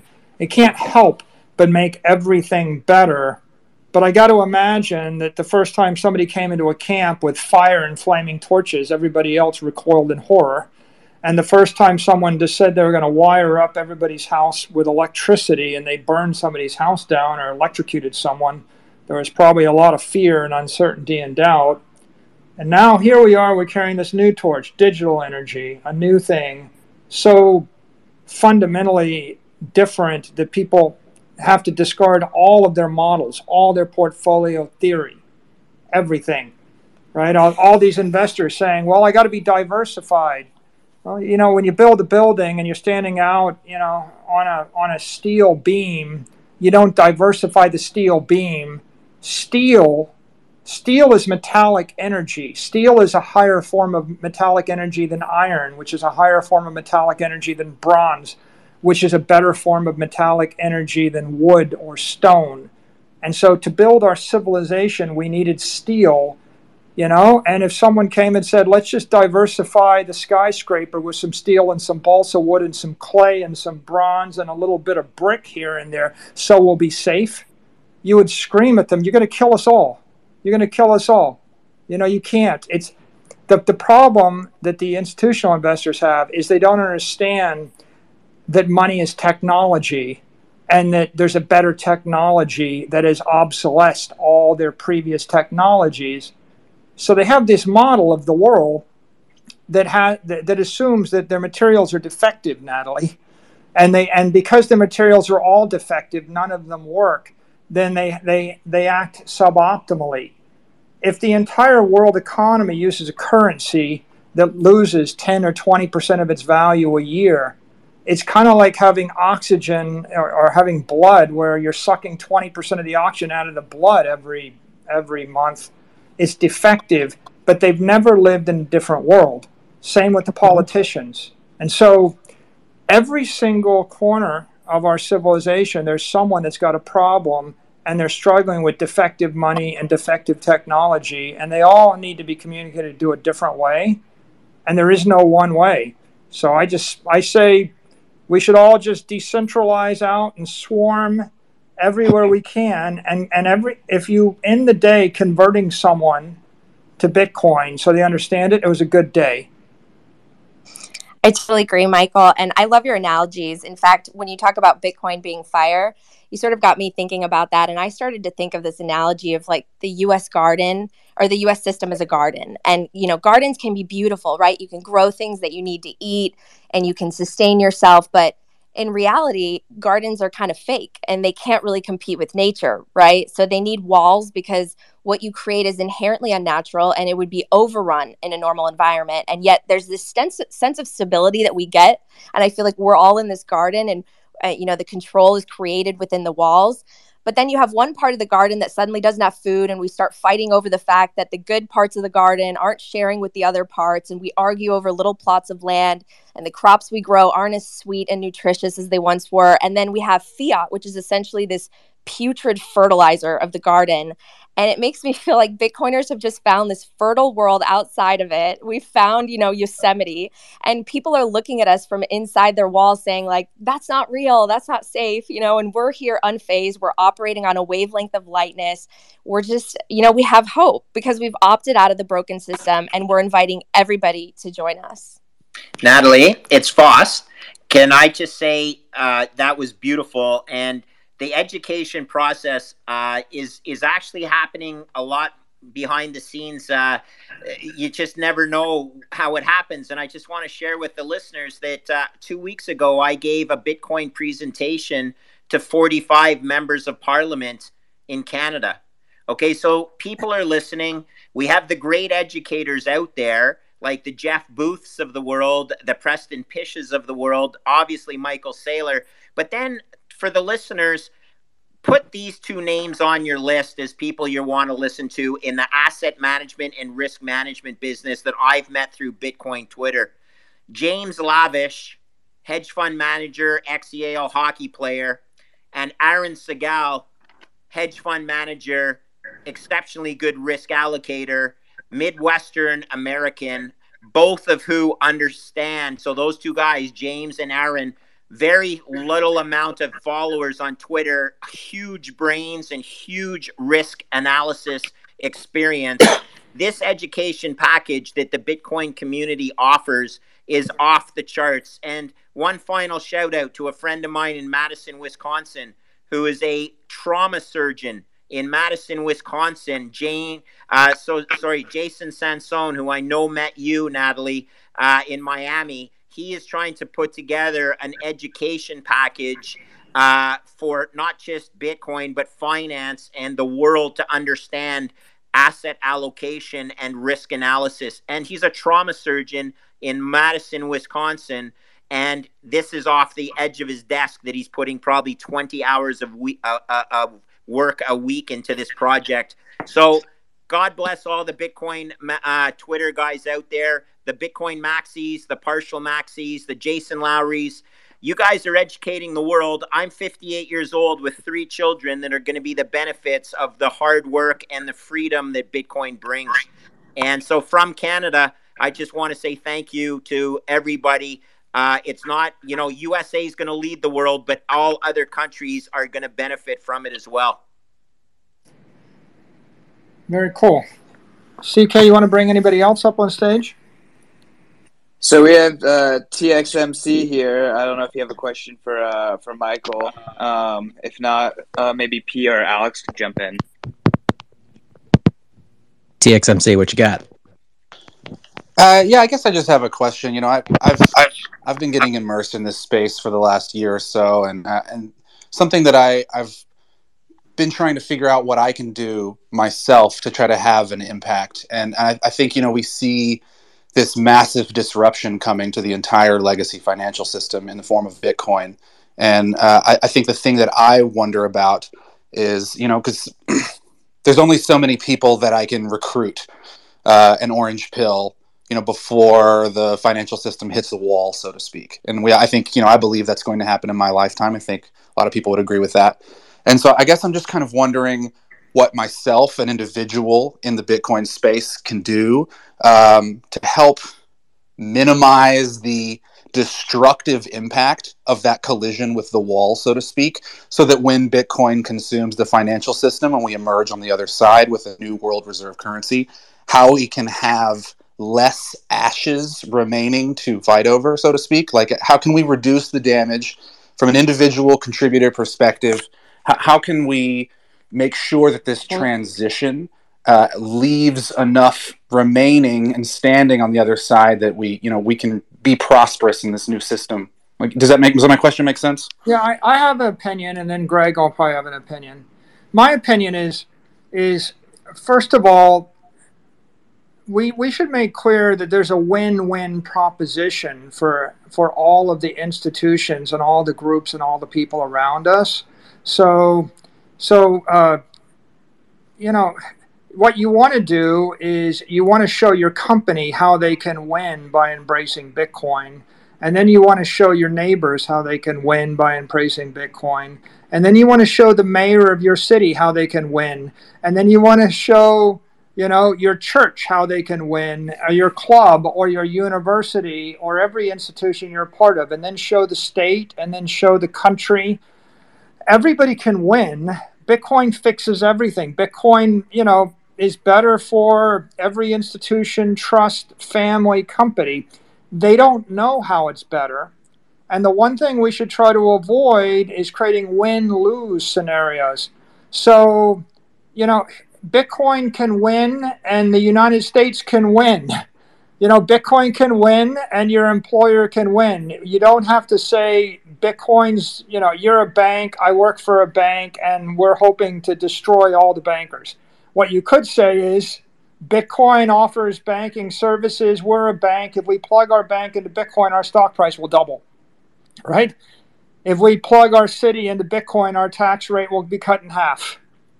If we plug the U S dollar into Bitcoin, the U S dollar will serve four billion other people it's not serving now. Help every politician, every C E O, every investor, everybody figure out how they win, how, you know, how they benefit, how their life is benefited, how they have hope from Bitcoin. So you certainly, you know somebody. Right? You're in a community, you've got associations, you know people, right? The, the real power is going to be in the institutions, right? Like for when the when the guy that works at Apple Computer convinces convinces Tim Cook that they ought to move fifty billion dollars into Bitcoin and they ought to build Bitcoin support into the iPhone and into iCloud, and they give Apple a vision of giving economic empowerment to a billion people via Apple devices, and they create demand for a trillion dollars worth of Bitcoin, that will be one pretty powerful orange pill, right? If you orange pill, you know, someone that runs Google or Apple, it's a trillion dollar orange pill. If you orange pill the mayor of Austin, Texas, right? It could be a, a million or ten or one hundred million dollars orange pill. You can orange pill an entire country. But but some but too often, I'll, you know, and this is a pet peeve of mine, too often the rhetoric is for us to win, our enemies must lose. Or, you know, it's like, you know, we're going to win and you're going to lose. And I think that that's more divisive and it's not as constructive and it's not as effective. So instead of Like, instead of telling Vladimir Putin, like, he should price oil and Bitcoin, which is counter to the interest of the United States, why don't we tell Vladimir Putin, sell oil in the U S dollar, which is good for the United States, but he can go ahead and buy Bitcoin instead of holding gold in the in the Russian treasury, and he can convert some of his commodities and other investments into Bitcoin and launch Bitcoin mining businesses, and that'll be good for Russia, and good for the U S, and good for the world, right? Because whenever you have these win-lose scenarios, it's like, you know, if you if you do this, then we lose. Or when Bitcoin succeeds, all the banks will be destroyed. Not a good idea, right? I don't want to destroy the existing world. What I want to do is save it. And if we go out there and we show people how their business is twice as good, their country is twice as good, their family is twice as happy, right, then we're all good. I, and I think that there's there's a way to do that. So everybody's got a different story. Everyone's got a different opportunity. Go orange pill people. And while you're orange pilling them, right, try to, try to convince them to bring the the monetary force, the energy of their institution to bear, right? Everybody has a balance sheet. They could invest in Bitcoin, but they also have a P and L. They do something, and and some of them can build what they do into the Bitcoin ecosystem to their benefit and everybody else's. That's what I think. Greg, you have any thoughts on this? Yeah, uh, well said again, Michael. That's uh, you know, learning process always on my own part too. I wanted to comment from a Canadian and to be very clear to make sure I, uh, people on this call understand how much I value Canada's close relationship with the United States. I have no interest in seeing the U S fail. Absolutely zero. In fact, I want the U S to succeed because Canada's a great country, but we have to be very uh, honest with ourselves. We're a G seven nation, but the reason we're a G seven nation is because we lived right north of the most powerful and rich country in the world. Uh, there's a network transfer that needs to take place, and that network transfer takes place over time. And Jeff Booth and I talk about this all the time. We don't want the failure of one system, uh, that being the fiat currency system, uh, at the, you know, for the benefit of Bitcoin. We want two parallel systems and a network transfer. And when you do a network transfer, you don't turn one network off and it's supposed that the new network is going to tra- uh, pick up all the slack. So um, this is something I brought up before. I've lived in the U S, and in fact, my roommate from university was killed on nine eleven, a very sad day for me and all of America. But it just showed me what a great nation can recover from a from a absolutely atrocious uh, event. And while I'm not trying to equate the failure of fiat over time to such a brutal uh, event as nine eleven, I will tell you that the United States is absolutely the bastion, the last bastion of true free and economic uh, incentive, creative destruction. While there is still some socialization that takes place, our our desire in Canada, in my opinion, is to see the success of the United States. And there are enough politicians up here in Canada that believe the same thing, okay? Um, it's a North American battle. It's a West. It's a battle for the West. And yes, like Steve Covey, seven habits habits of highly effective people. Think win-win. I think that's great advice. Think win-win. Uh, orange pill people with the win-win solution. As Jeff Booth says, there's going to be one hundred years of change in the next ten years. Don't suppose that you know exactly how every change is going to uh, pan out. Just know that you need to be uh, prepared for a technological revolution that's going to accelerate, uh, you know, as I said, or as Jeff says, one hundred years of change in the next ten years. Who's next? Yeah, so, hey, we got fifteen minutes left, uh, so we'll want to go with Wealth Theory and then Jay, and then we can close it out with last words from Michael and Greg. Uh, so, Wealth, why don't you go first? Hear me okay? I just got my headphones on here. Yes, sir. Okay. Um, yeah, I just wanted to maybe comment on that, um, on T X M C's question there, um, because I think we've heard a lot about um, sort of a top-down move into Bitcoin, where there's like, we're talking about how wealthy people can get exposure to Bitcoin and how revolutionary that can be. But as far as orange pilling people, I think we should maybe also touch on um, what this does for individuals, right? There are a lot of people in the U S that don't have any wealth and they don't have any property, and they're like the the workforce is quite demoralized. So I, I think last month it came out that there were three million more job vacant and unemployed people in the U S, and so we're seeing young people especially opt out of employment because they feel like there's no value created there. But even some of the young guys on this stage, um, they were influential for me in turning to Bitcoin. And one of the things that sort of orange pilled me was I saw the effect that had on their lives. And so these are guys that, you know, they didn't have any capital, but when they understood Bitcoin, they were motivated by it because they realized they, they could actually tangibly improve their lives as individuals. And so when we talk about Bitcoin as hope, it was hope for them and it motivated them. And then, so, you know, show me the incentives and I'll show you the outcome. So these people start to be motivated. They start to work hard. They start to do well. And in doing that, they lift themselves and they lift their community and they lift the people around them. And that's how we change the world. We change the world with individuals. It's not that we have to go out and convince people to buy Bitcoin. It's that if you understand that you can save your time and energy that's been expelled and put that into property that can't be diluted, you can improve your life. And when you improve your life, you improve your communities, you improve the world. And I think that's probably the most powerful orange pill that anyone can give to anybody, is just show people that this is a better way to do things. So that's that's just all I wanted to say. It wasn't really a question. You know, when I was at DuPont, you know, they had a motto, better living through technology. It was first better living through chemistry and then better living through technology. But at its core, if you understand Bitcoin as technology, then you can live a better life and you have hope. And you really have a bifurcation. Those that think it's just a speculative asset, for them, it's never going to be more than one or two percent trade. It's just a speculation. And those that understand it's technology. If we can just make sure that we communicate as technology, then technology gives you confidence, right? It's like giving you electricity. It's like giving you a sailing ship. It's like giving you a, if you're on the plane and you don't have a bow and arrow, you're going to die. It's like giving you a way to live, and then you can hope for and plan something. And it's it's just the most profound technology we've got. But I, I would say the great majority of people don't understand it as technology. They think it's a just a speculative crypto asset. And if we can get around that corner, then I think we make progress with everybody.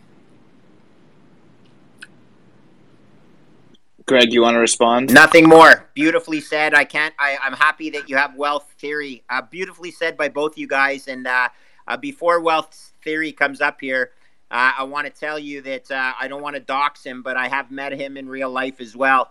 And when I uh, first started, I wouldn't say battling with him on Twitter, but certainly uh, uh, talking with him, I thought he was a twenty, uh, sorry, a fifty or sixty year old hedge fund manager from uh, Connecticut. And he was certainly someone in the gold space, uh, has history in gold space. I'm not going to tell you what he is. I will tell you he doesn't live in Connecticut, and that I've met him and I was able to drive there in under a day.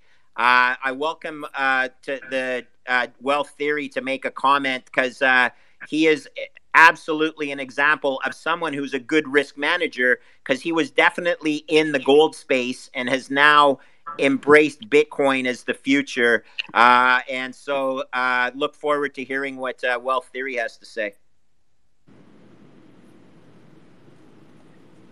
Well, uh, he jumped off stage, but we are getting to the last ten minutes here. Jay, jump in here. Hey, thanks. Um, what's up, Greg? See you tomorrow. um, hey, Michael. Uh, Michael, you you put out a tweet um, in uh, on on uh, October first, and it's something that I have been saying for a while, and it relates to um, I think th- it relates to new new participants coming into Bitcoin, essentially, right? So. Your tweet was about wash sale rules, and I've been saying that I think that the wash sale um, mm. – I'll, I'll read the tweet for people because I can't nest it up there. You wrote, if wash sale – if sorry, if wash rules are applied to digital assets, selling and volatility will dramatically decrease. I've been saying this all year because I think what I think happens is new participants that come into Bitcoin – and I, by the way, your comments about it being a technology I think are one hundred percent right. I am a technology founder in my previous life and, and now an investor, and uh, I do view it as a technology as well. Um, so that is that is really a great way to put it. Um, and I don't think new people view it that way, because when I got into it in twenty sixteen, I viewed it, as you said, as a trade, right? And I viewed it that way because I learned about Bitcoin probably in twenty twelve or so, and missed it for a while. And I was just telling this to Greg recently, and I was like, you know, he says a good trader is someone that realizes they made an error and gets new information and changes their mind, right? And so th- that's what I did. And then I learned over time, once I had money in it and I started to research it more and more and more, what it really is, right? And so you really start to expand over time. But you got to be in the asset to understand it. And uh, what I find is that people that get into it and they see this massive volatility, they get shaken out if they have too large of a position initially, right? And I think that the absence of the wash sale uh, rules applying to it, uh, I think heightens the volatility. And I just wanted you to expand on that thought, because you put that tweet out there. And I just, something I've been saying for a while, Michael. And I just think that, um, I think what happens is, you know, people see this thing drop down. If they buy it, at, you know, traders, right? They buy it high, they sell it, they take that as an asset, that loss against other gains in their portfolio. And they may even, in fact, start to drive it down by shorting it, right? Like they're trying to exasperate this. And I think if they just applied the wash sale rules to Bitcoin, as they do for stocks, maybe we could eliminate that. But I'm just curious what you have to say. Yeah. So I, I think the big point here is, if you're a Bitcoiner, you shouldn't be uh, fearful of the regulatory uh, environment that's ev- evolving. Uh, I think that, I mean, sometimes in our community we think, well, all regulation is bad and we don't want them involved. But the truth is, uh, if we normalize a certain set of regulations around Bitcoin it's actually going to be great for Bitcoin. It's going to it's going to make the asset class grow by an order of magnitude or two orders of magnitude. It's going to eliminate the volatility. It's going to improve the uh, the stability, and it's probably going to accelerate the transition from all the other cryptos into Bitcoin. Because here's where the volatility comes from, in my opinion. One, we're conjoined with the other crypto market. So someone's trading at one hundred to one leverage, you know, Shiba Doggy coin, and they cross-collateralize it with another dog coin, and then they trade that twenty to one leverage, and they do it on a Saturday night in a thinly liquid market. And then eventually they tie it back into Bitcoin. So Bitcoin is getting the volatility, it's getting it's getting the ripples from highly leveraged altcoins on exchanges, and and in a regulated environment, you could never trade twenty to one leverage. If you, you know, the max is two to one leverage in most in most normal equity houses. So the twenty to one leverage or the one hundred to one leverage cross-collateralized, you know, against six different coins. And if I have a billion dollar coin and there's only a hundred million, or if I had a hundred, a billion dollar coin, a hundred million in the float, and I and I put a million dollars down and I levered it up twenty to one, I can move that thing all around. So the first thing that's happening is there's a lot of ripples coming through the crypto ecosystem, and eventually Bitcoin is the reserve asset and it hits Bitcoin. So this, the second observation is, is um, if if Bitcoin gets hammered and you hammer it down five thousand dollars, then if that was a S and P index or if that was Apple stock and you were hammered down that much, every investor would stare at it and say, am I long Apple? Yes. I'm not going to sell, because if I sell it, I might have to buy it back at a higher price. It could move away from me. So ninety-five percent or ninety-eight percent of investors that are long a security won't sell it when it trades down due to random volatility. With Bitcoin, you get two really awful volatility drivers. First of all, nobody's cross-collateralizing sixteen yo-yo coins against Apple stock on Saturday night with thin liquidity and one hundred x leverage, right?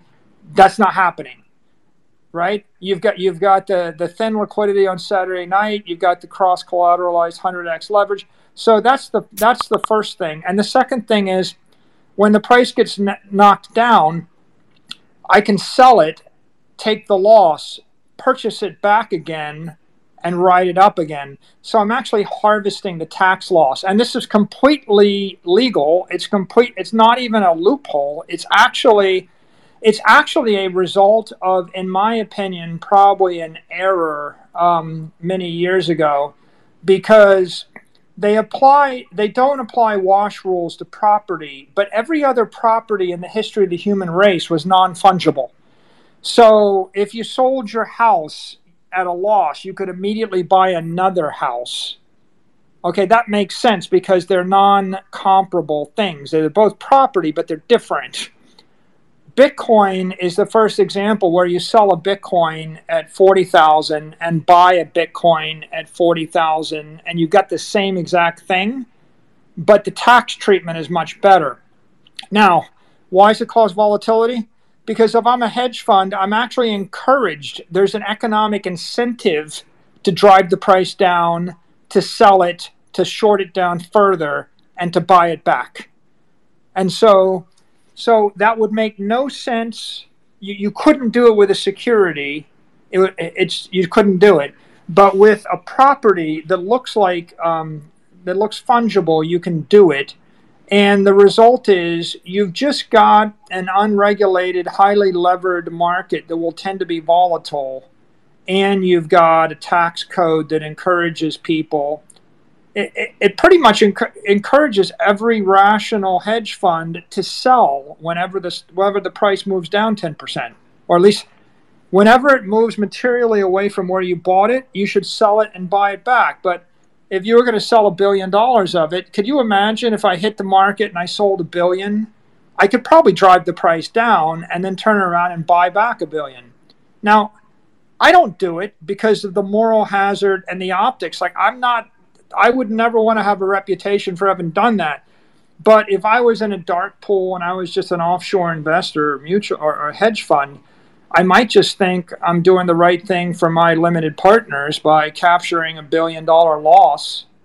And it um well, it's, it, an it, asset, it's actually right, harvesting volatility as a tax. Th- that credit. Loss is an asset for them, right? That, that's what I keep trying to tell my friends that are in Bitcoin. Yeah. It, use that as an asset. Not, I think that I think that Congress may fix this, by the way. There's chatter in the House Ways and Means Committee. And, you know, the knee-jerk reaction to a bit of a Bitcoin maxi is I hate any politician even meddling. But the truth is, if they did establish Bitcoin pari passu, and they ma- and they made the tax treatment similar to owning an index fund or like the S and P index, it would probably decrease the volatility, increase the confidence, and you might have hundreds of billions of dollars of capital flow into the market, and it would increase the price dramatically because people aren't afraid of it. Because at this point, we're down, you know, there are only two knocks on Bitcoin. The first knock is, oh, I think the government's going to regulate it. And now people are over that, and they realize that they're not banning it. Bitcoin's around forever. And so that's the first kind of ignorant, fearful comment from an institution. And the second fear is, oh, it's too volatile. It's volatile, right? And um, if if we have a situation where it's treated like a like an index, I mean, Bitcoin is destined to be the monetary index of the twenty-first century and beyond. Instead of S and P being the index, Bitcoin should be the index. If it's just treated like that, then I think the vol- it's possible, you know, when you think about it really hard, that the trading of it could decrease by a factor of ten. Guys, the interesting thing, it's Foss, is that uh, so, uh, having worked at a hedge fund for fifteen years, hedge funds hedge, hedge funds get knocked for being some of these vicious people in the market. Let's understand that by far, by far, the largest pools of capital in the world are long-only investors. And long-only investors like a degree of regulation. It's a safety net for them. It's the asset allocators and the uh, theory of agents in the long-only funds that love a degree of regulation. So a hedge fund, it sounds sexy for you to lay out this trading strategy for a hedge fund. Um, and shorting and then driving markets around. When the big money gets involved, the hedge funds cannot short enough if CalPERS or C P P I B is on the other, on the other side and has an open order to buy ten billion dollars of Bitcoin because that's what they need to get a one percent portfolio allocation. When the big boys get involved, the big boys are not hedge funds. The big boys are the trillion-dollar asset allocators that are coming, kicking and screaming because they think they've missed it so far. They're going to come, like Michael says, when regulation makes it attractive for them to get into this market. So like it or not, they're coming. And like it or not, it's not the hedge funds that matter. It's the long-only capital allocators. So, Jay, I look forward to seeing you tomorrow night. Great questions. And uh, Michael, once again, you nailed it. Um, you don't do it, and nor why would you do it, because you're a long-only allocator in the Bitcoin square.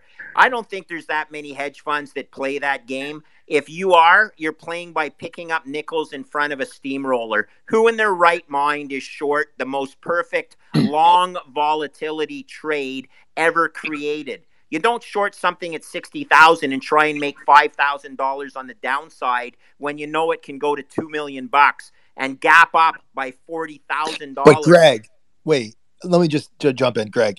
The, I think what like so earlier in the year when we hit sixty-four thousand and then the, and then the technical analysis indicated that there was a breakdown in the technicals, right? And it was starting to pull back. I think to what Michael might be saying is that if they were buying in on the way up, because traders are momentum buyers, right? So they, they won't buy the bottom when they see it and then capitulate the other way. They, as it starts to go back up, when it hit the twenty-nine thousand, it starts to go the other way. They start to buy, you know that, right? So they, they'll buy on the way up. So they were buying on the way up, some of these funds. And then when it went the other way, they're quick to take the loss because it's like, okay, I bought at sixty or I bought at fifty-five and it's going below. okay, I'll capture that loss. That's an asset against the other trading that I had for gains, right? So they can capture that because they can't do that in the stock market, right? Because of the wash sale rules. So they're able to do that. They can take that. And then I guess to his point is, you're, you're right. It's absolutely insane, right? It's insane to short Bitcoin. But if you see that it's moving in a certain direction, it's just momentum. Let it, try to exasperate it on the way down to to further uh, drive the positions that you do have, well, you know, and maybe get more losses. Yeah, it takes, yeah. Just to, we've, we don't have a lot of time here because I think we're almost out. And this is an interesting subject we could spend half an hour on. Just to be clear on my point, Greg, they're not short. They're simply selling one hundred million dollars and immediately buying the one hundred million dollars back and capturing the tax gain. And you can do that if there's no wash trading rule. Yeah. But if they implement the wash trading rule, there'd be two hundred million dollars of trading that would just disappear. No, I hear you, guys. And here's the exciting thing. Yes, there's short term. So bulls, bears, and pigs, right? Liquidity comes from all different uh, angles. My big thing is, and I've dealt with these funds in my life, it's really exciting when you have a pocket order from a huge account like Capri, and I'm just throwing that name out, somebody in high yield who dominates high yield, and by the way, is a very large equity holder in your uh, in your company, Michael, my, uh, uh, your MicroStrategy stock. Capital Research out of Los Angeles is run by a friend of mine who I used to trade with. Okay, full stop. When he gives you a pocket order to buy ten you know, fifty million or one hundred million versus bonds, and you don't tell the world, and all of a sudden you have that in your pocket, and you're like, short it to me, hedgies. I think it's a good trade. If you think it's going down, I have the bid. And guess who wins that game every single day? The Capris of the world, not the hedge funds that are too smart by a half. So I'm really excited about all the different players in the market. My final suggestion is, though, at sixty thousand dollars, Bitcoin is a rounding error. If you're too fancy and think you're a good trader, they're going to cart you off the floor. Put your portfolio in Bitcoin and the other X percent in these other stupid uh, assets that you think you can trade, and don't outsmart yourself in the Bitcoin world. That's, that's my advice. And, you know, seen it, done it. Bitcoin is not a trading vehicle. Bitcoin is insurance, and you don't trade your fire insurance if you live in a fire zone. Very simple. Well, uh, Greg, we never we never talked about the valuation from you, but I think that's a great place uh, for a last word. And Michael, why don't you close us out? I, I thank everybody for coming and spending the time today, and I, and for everybody that spends all their time orange pilling Uh, new Bitcoiners and, and communicating the opportunity. I want to thank every one of you. Uh, my motto, you do not sell your Bitcoin. I just leave it at that. Do not sell your Bitcoin. Otherwise, um, thank you for all your support to everybody in the community.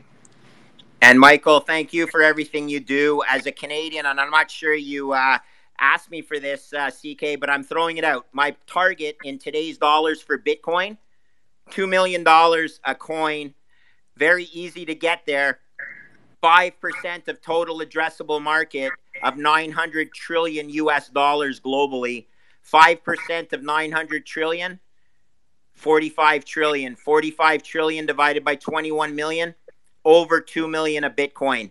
Right now, the market is telling you there's only a three percent chance of getting to two million dollars Bitcoin in today's dollars, right? three percent times two million is sixty thousand dollars a coin. That's where Bitcoin's trading right now. That means there's a ninety-five or sorry, a ninety-seven percent chance the market thinks it's going to zero.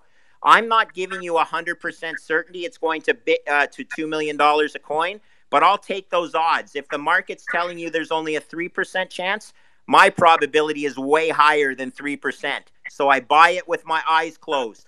It's like going to the horse track with inside information. You've watched a horse train time and time again, and the track is laying one hundred to one odds against your pony. Well, the track is wrong. Right now, the world is wrong on Bitcoin. three percent probability of going to two million bucks a Bitcoin is absolutely way too low. My probability, probably something closer to forty percent, which means until Bitcoin trades at eight hundred thousand dollars U S a coin, I'm a buyer. Don't overthink this. Thank you, everybody. Michael Saylor, you're an absolute genius. Jay Gold, wish uh, I can't wait to talk to you tomorrow. And then all those other guys, Jason Lowry's of the world, Jason Sansone, Seb Bunny, out in Whistler, British Columbia, trying to help educate the world on the Bitcoin front, and a Bitcoin Magazine contributor. I can't say enough about how you guys have changed my life and the lives of my kids. So uh, thank you as well from Canada. Good night. Greg, Greg, I just want to jump in, and it's very rare that somebody gives a price prediction and I don't yell at them like, why so bearish? But uh, you, you, you've outdone yourself. That's, I love it. That's incredibly uh, incredibly bullish and incredibly exciting, and I think most importantly cogent and reasonable. I want to uh, let everybody know in the space that uh, I want to announce publicly that you will be a speaker at Bitcoin twenty twenty-two, which I'm ecstatic about. So thank you for joining the uh, the crew and the team. You know, of course, uh, Michael Saylor will be there as well, but uh, Bitcoin twenty twenty-two is going to be an amazing event, and I can't wait to hear more conversations like this on stage there. So thanks. Thank you, everyone. Thank you, Michael. Thank you, Greg. Everyone, go check out Bitcoin twenty-two. Go see Michael and Greg in person in Miami. Use code H F S P, save ten percent. Spend your Bitcoin to save an additional one hundred dollars off G A tickets, one thousand dollars off whale tickets.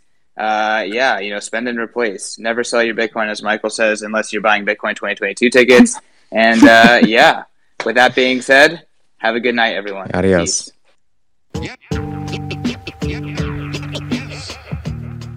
Yo, what is going on, plebs? Starting this fall, Bitcoin Magazine will be available on newsstands nationwide and at retail stores such as Barnes and Noble. Don't want to get off your couch, though? No problem. You can also go to store dot bitcoin magazine dot com. So skip the line and get each issue shipped directly to your front door with our annual subscription. I'm talking four issues a year that contain exclusive interviews and profiles with leading Bitcoiners, actionable insights on the state of the market, breaking news and cultural trends, along with powerful photos and artwork from the best artists in the world. Subscribe today and get twenty-one percent off using code podcast at checkout. That's P O D C A S T, podcast at checkout.